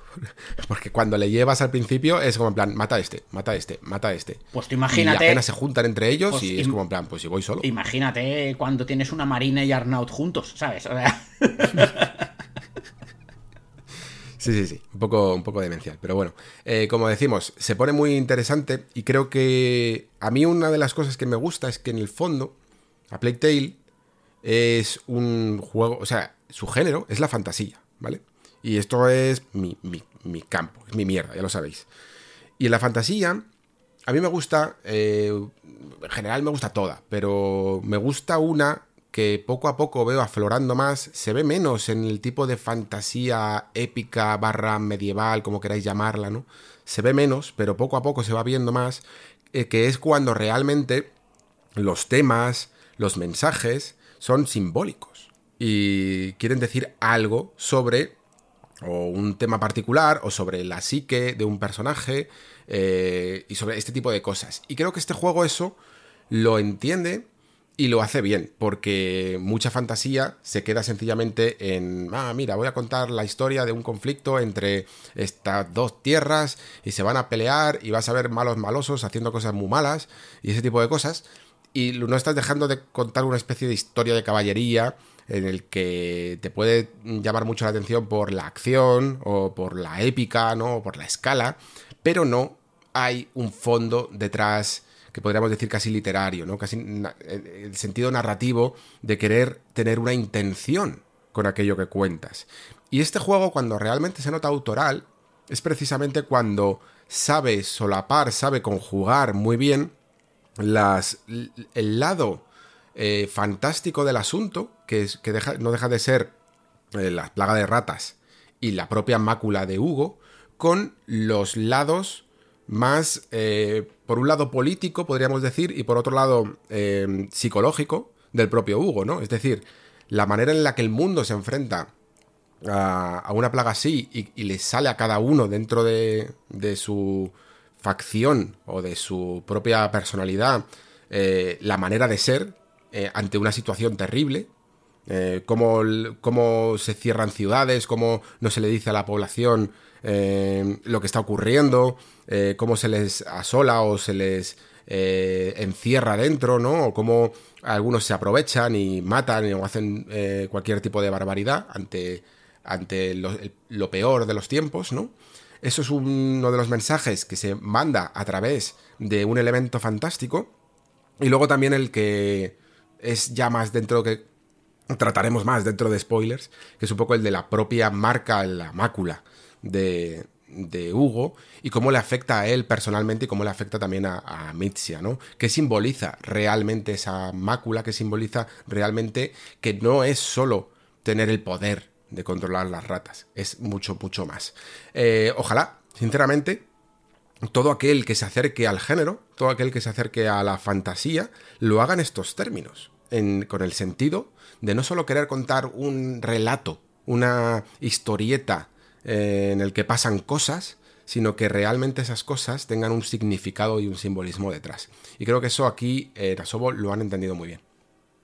Sí, sí. De hecho, yo creo que lo que decíamos antes, el gran cambio de tono, perdón, el gran cambio de tono de, del juego es porque decide abrazar la fantasía a todas, ¿vale? Entonces, porque el primer Plague Tale empezaba con ese tono realista, con cositas raras, y aquí no, aquí esto es fantasía, con algunos tropos incluso, pero redefinidos y, yo creo que muy bien puestos. Así que a mí me ha gustado mucho en ese sentido. Así que eh, totalmente de acuerdo, Alex. Mm, vale, y como ya nos estamos mordiendo un poquito la lengua, yo creo que es momento de hablar con spoilers, ¿no? Ok, vámonos. Venga, pues vamos allá.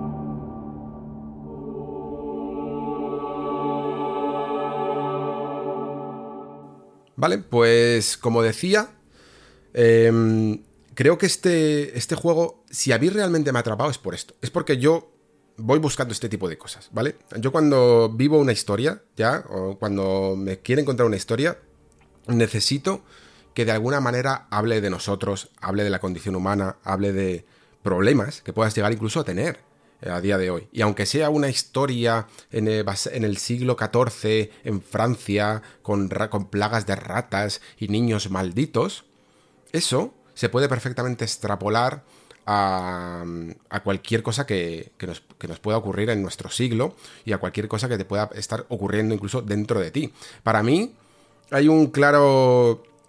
Eh, una clara... Mm, claro paralelismo entre la condición de Hugo y, de cómo el juego decide que los personajes van descubriendo em, cuál es el problema, por qué, se, por qué ocurrió la anterior plaga, ¿no?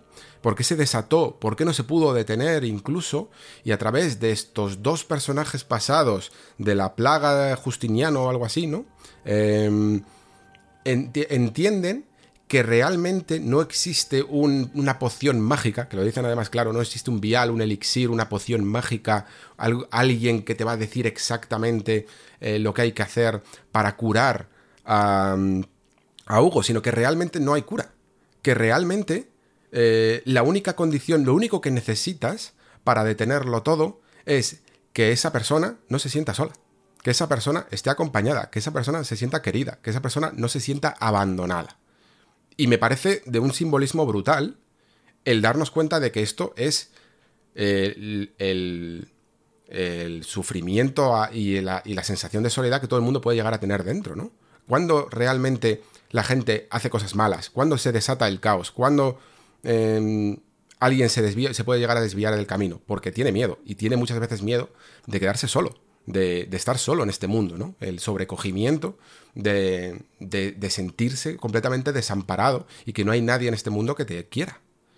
Y, y ese tipo de mensaje me parece súper raro en nuestra industria, ¿vale? Y me parece que está muy bien entendido, muy bien cogido. Y ahora bien, la polémica que yo traeré después de que eh, Pere diga un poco su interpretación sobre, sobre la historia y tal, Em, es que a mí el final, si bien em, me ha parecido correcto y me ha parecido bien, no es el que yo hubiera elegido.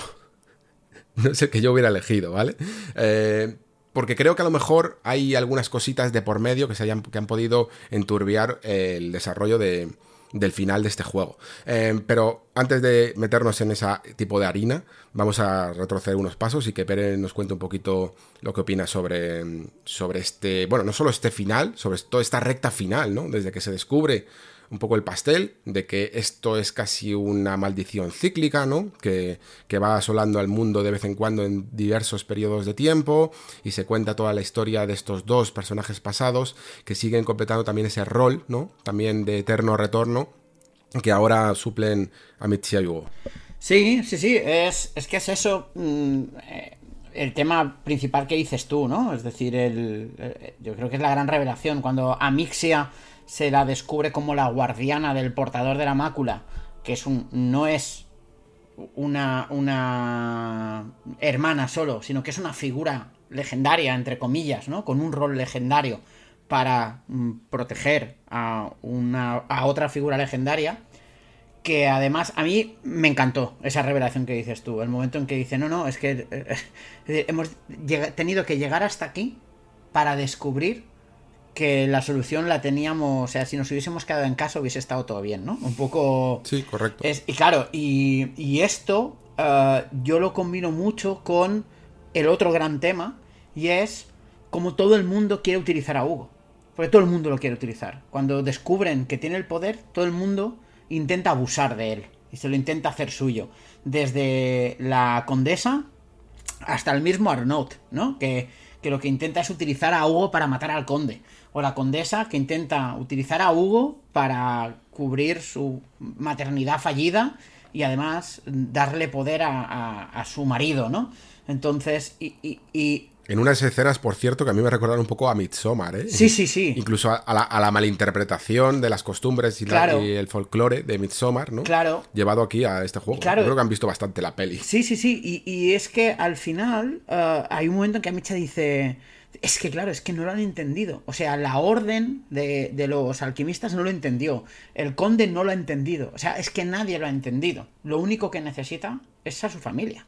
Claro, ese momento es muy guay y muy bonito. Y ese momento es el momento en el que se desata todo. Porque claro, es... Claro, descubre que separaron a Basilus, que era el antiguo Hugo, de, Aurelia, que era su, su protectora. es el momento en que a mí se crece porque es el momento en que realmente teme de que la separen de él, ¿no? Que se da cuenta de la magnitud de su rol y demás. Claro, es que en ese momento explota todo y a mí me gustó mucho precisamente por esto, porque mientras que explota el personaje, el juego también. O sea, el juego va creciendo de forma exponencial, igual que van creciendo la importancia de esas figuras, ¿no? A mí, a mí me gustó muchísimo. Mm. Mm. Y el hecho, claro, el hecho, por un lado, de que mm, vayamos viendo cómo todo el mundo intenta utilizar a Hugo y cómo él va cayendo cada vez más en el último umbral y en eh, estar más allá, que al final el, el, final es que está más allá de la salvación. Em, claro, te, da unas escenas increíblemente poderosas y sobre todo muy, pues eso, muy unchartedianas, eh, que ya las ha habido durante todo el juego porque eh, la, oleada de ratas que yo creo que es efecto casi como cuando eh, la sangre recorre los pasillos del resplandor haciendo esos, esas olas casi se imita con las ratas aquí en este juego, ¿no? sucede varias veces. Y la destrucción de Shangri-La en Uncharted 2, ¿eh? Es que es ese rollo puro y duro. Mm. Sí, ese rollo y salir corriendo en el último momento siempre de las ratas y, de ese peligro, meterte en lo más eh, infernal de sus nidos, eh, todo eso lo hace súper, súper, súper bien. Eh, pero claro, como digo, mm, nos lleva a ese final, a un final realmente mm, que ni siquiera, que sobrepasa lo agridulce y lo, lleva más a, a un final trágico. es un final trágico que además el juego muy cabrón, y como han hecho muchos otros juegos a lo largo de la historia, te dejan ese momento último para que seas tú el que ejecute la acción final, y siempre son momentos verdaderamente duros. Em, y me hace, pero me hace pensar realmente por qué, por qué Asobo tomó esta decisión. ¿Por qué Asobo tomó, la decisión de decir, mira, em, eh, Hugo está más allá de... Es demasiado tarde, ¿no? Está más allá de toda salvación. Porque, claro, que es un final más poderoso. Y te, impacta mucho más que si todo al final hubiera salido bien, ¿no? Y, hubiera habido un final feliz. Pero me parece que de alguna manera, entre comillas, para, porque no quiero que lo entendáis de una manera tan, tan drástica, pero traiciona un poquito a todo lo que nos ha estado contando el juego. Normalmente, cuando tú te tiras toda una historia aprendiendo del pasado, aprendiendo del error o de las circunstancias que cometieron otros antes que tú y, lo que haces es luchar por intentar que no se vuelva, que no se vuelva a repetir, lo lógico, mm, incluso por cómo está tratado aquí en este juego, es que lo cumplas. Es decir, que no vuelvas a cometer el error que se cometió antaño, ¿no? Y aparte incluso, el hecho de que no lo consigan y de que Hugo caiga en la mácula y tenga que morir, em, te lleva a preguntarte si en el fondo, pues al final el, el, alquimista de la orden del principio que decía que había que matarlo, no tenía razón, ¿no? Porque, que no la tenía, pero, pero evidentemente se hubieran ahorrado muchas, muchas muertes en el camino.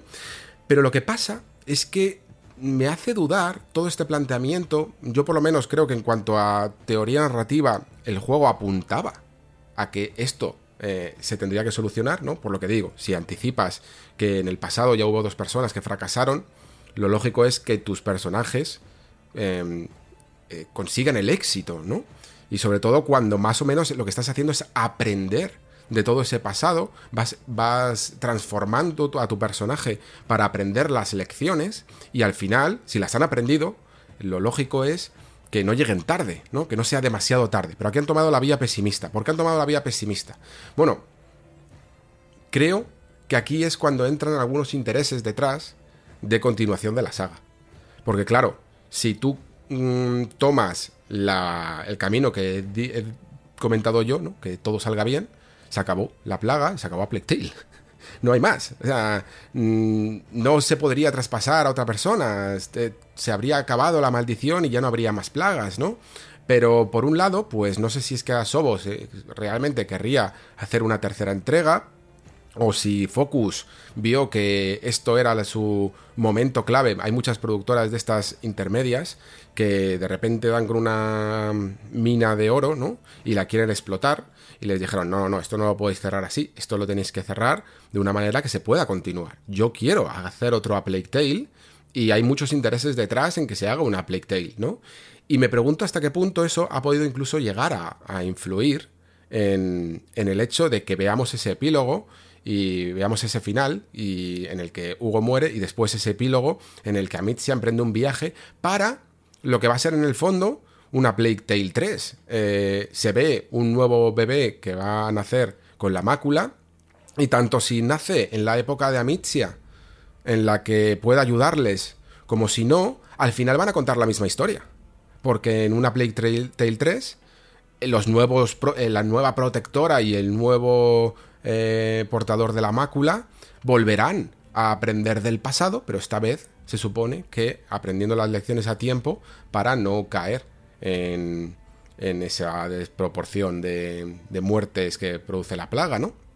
Como quiero, lo que quiero decir es que no me ha molestado el final, no, no es que no me haya gustado, pero a veces me, dudo si realmente eh, el tercer juego va a ser redundante porque este ha tenido que, tomar esta vía para que exista ese tercer juego y se continúe la saga. ¿Tú cómo lo ves, Pere? Mira, yo a mí me chirría otra cosa, pero curiosamente, ¿no? Es decir, eh, empezando por el final, yo creo que genera mucho impacto ese final dramático. Y creo que esto está heredado del primer de las tofas, ¿eh? O sea, del final de, hmm. de vamos a dar el impacto emocional al final. Y yo creo que prueba de ello es la contundencia del corte cuando lanzas la piedra.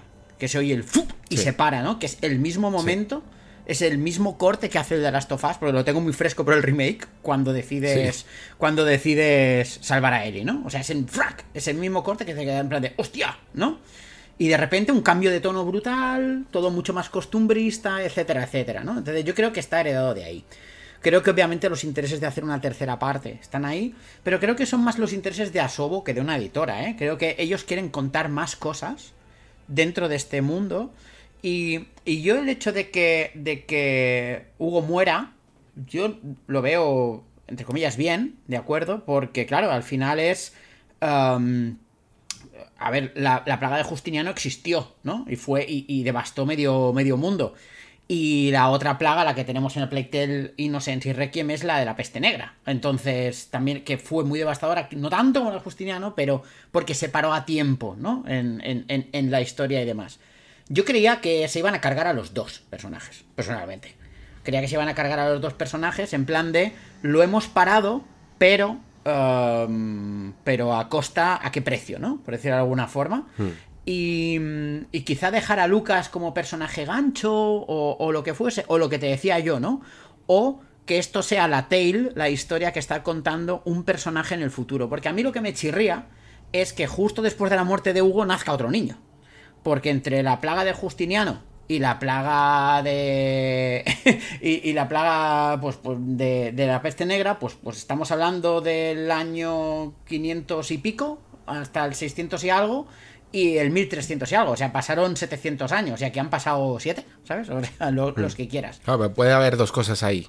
que realmente ese nacimiento sea en otra época o que es que de nuevo como decir como digo pues es que eh, quieres el tirón de los personajes pasados y digas no es que mira es que ahora Michia va a ser la, auxiliar mágica de, estos dos nuevos personajes. Va a ser los que la que guía el protector y al marcado claro claro. Es que es que yo voy por ahí. Yo quiero creo que el, el final lo han hecho así y han hecho vale pues nace uno mientras Amicia está viva, que a lo mejor en lugar de ser un adolescente es más mayor, por decirlo de alguna forma, para tirar del personaje. Porque el personaje de Amicia yo creo que tiene mucha fuerza. O sea, a mí me ha gustado mucho el personaje a partir del momento de la revelación.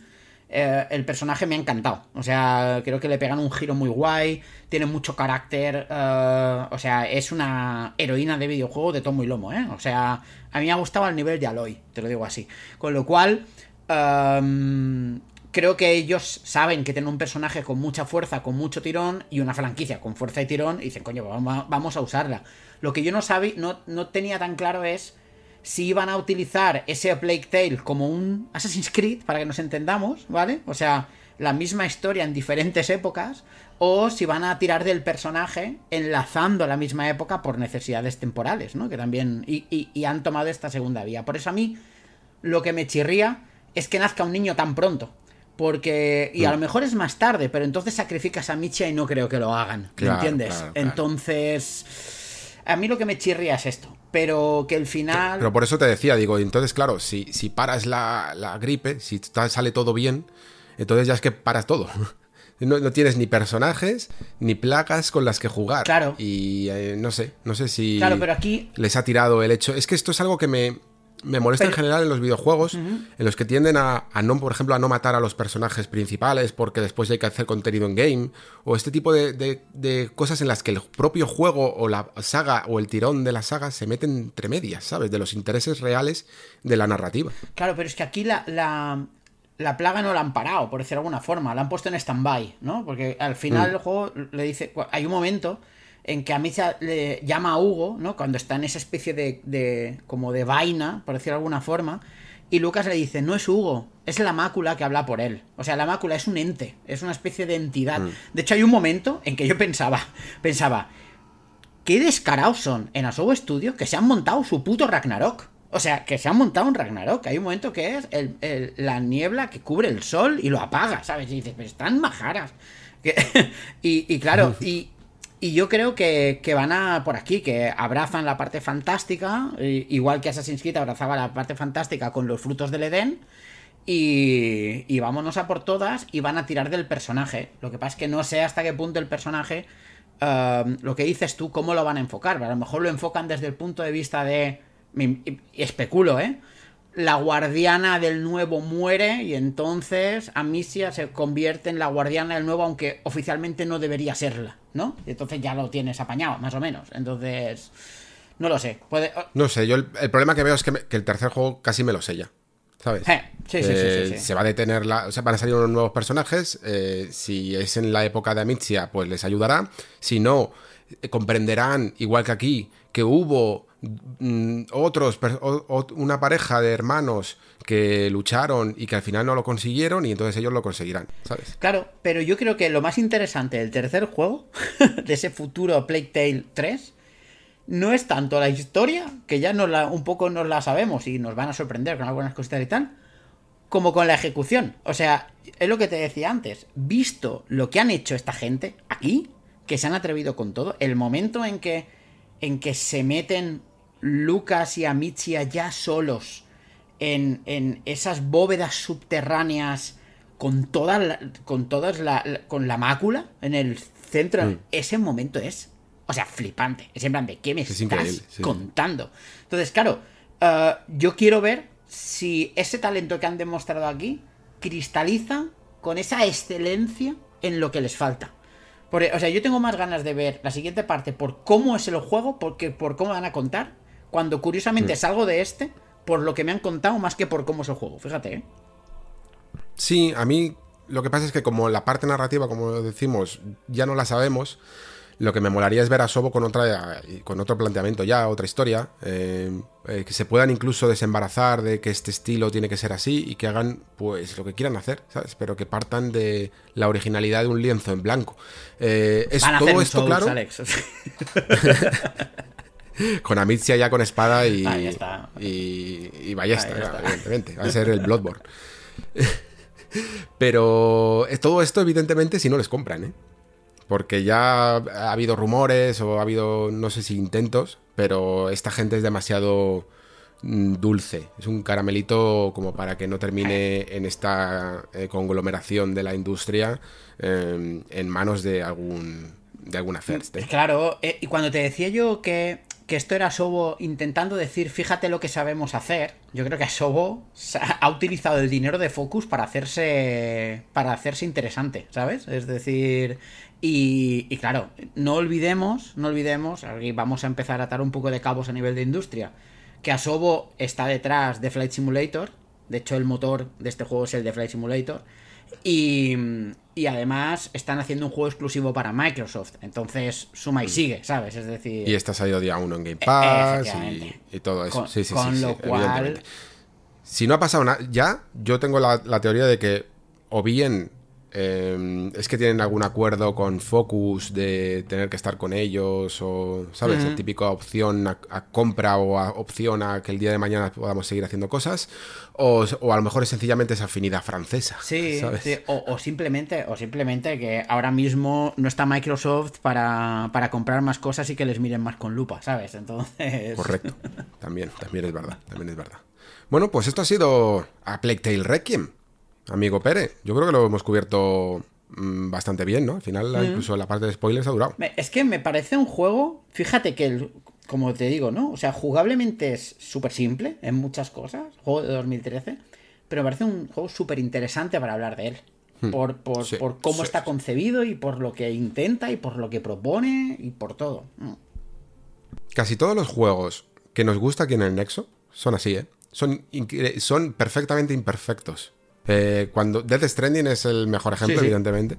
Un juego que le puedes sacar mil peros y se los sacamos, pero después es que te alucina y, puede convertirse en uno de tus favoritos de toda la generación. Perfectamente. Y a Playtale creo que le pasa lo mismo. Es un juego que es muy imperfecto, sobre todo a nivel mecánico, pero tiene alma. Es que es lo que le pedimos a esta industria. Cuando, mira, el otro día creo que retuiteabas tú eh, una pregunta, ¿no? En plan de si era el mejor momento de la industria y, con la respuesta de que era el mejor, un poco como historia de dos ciudades, ¿no? Era el mejor de los tiempos y el peor de los tiempos, ¿no? La, la frase dickensiana, pues es un poco lo que, lo que nos pasa eh, ahora mismo en la industria del videojuego. Es el mejor de los tiempos y el peor de los tiempos y vemos lo peor pero también es la industria capaz de lo mejor, ¿no?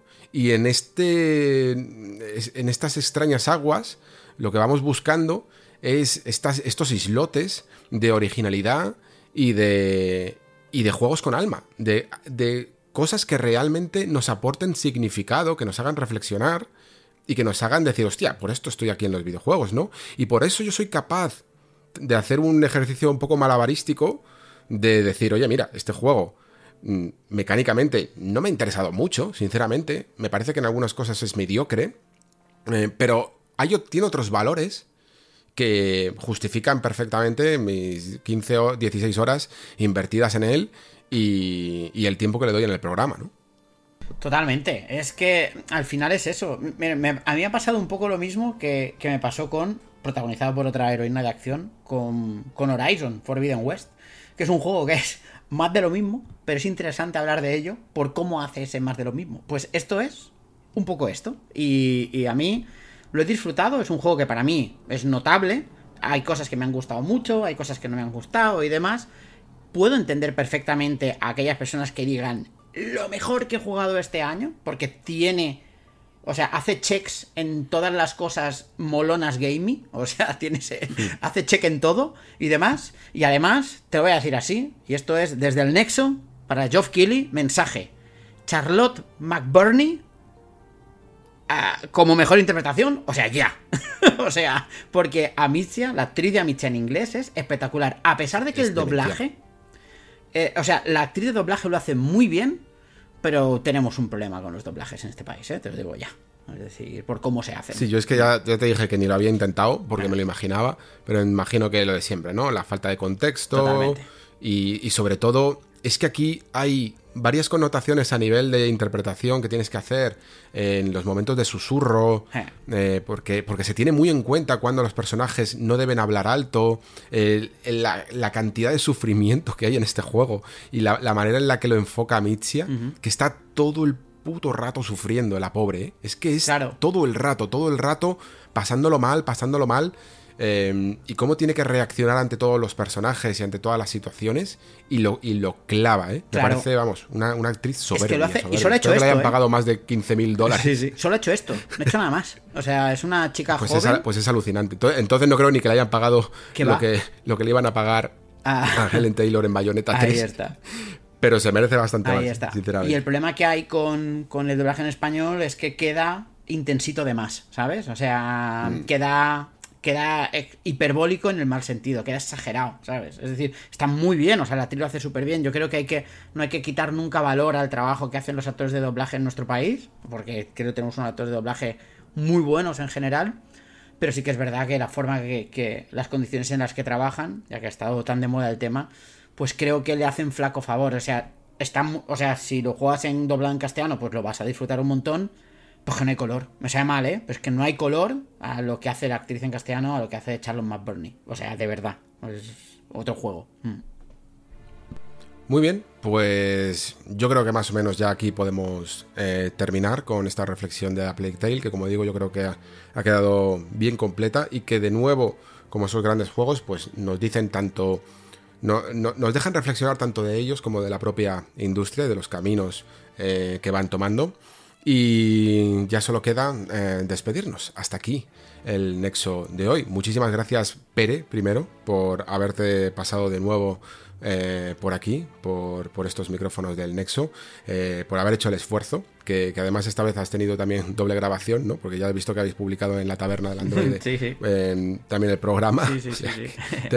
te, tenemos que dar un poco de descanso, yo creo ya, porque te, hemos utilizado más que tú a los virotes de Amitsia. No creas, ¿eh? Porque los usé un montón, pero, pero, pero sí, pero sí. Tú sabes que si tú me llamas, yo acudo. Así que yo, para mí es un placer eh, participar en el programa, hablar contigo, disfruto Así que, como dicen, ¿no? Es decir, cuando, cuando estás disfrutando no es trabajo, pues, pues a mí, para mí el Nexo no es trabajo. Así que, genial. Muy bien, pues yo te lo agradezco.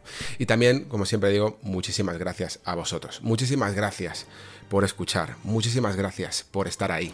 Se despide Alejandro Pascual. Hasta el próximo programa.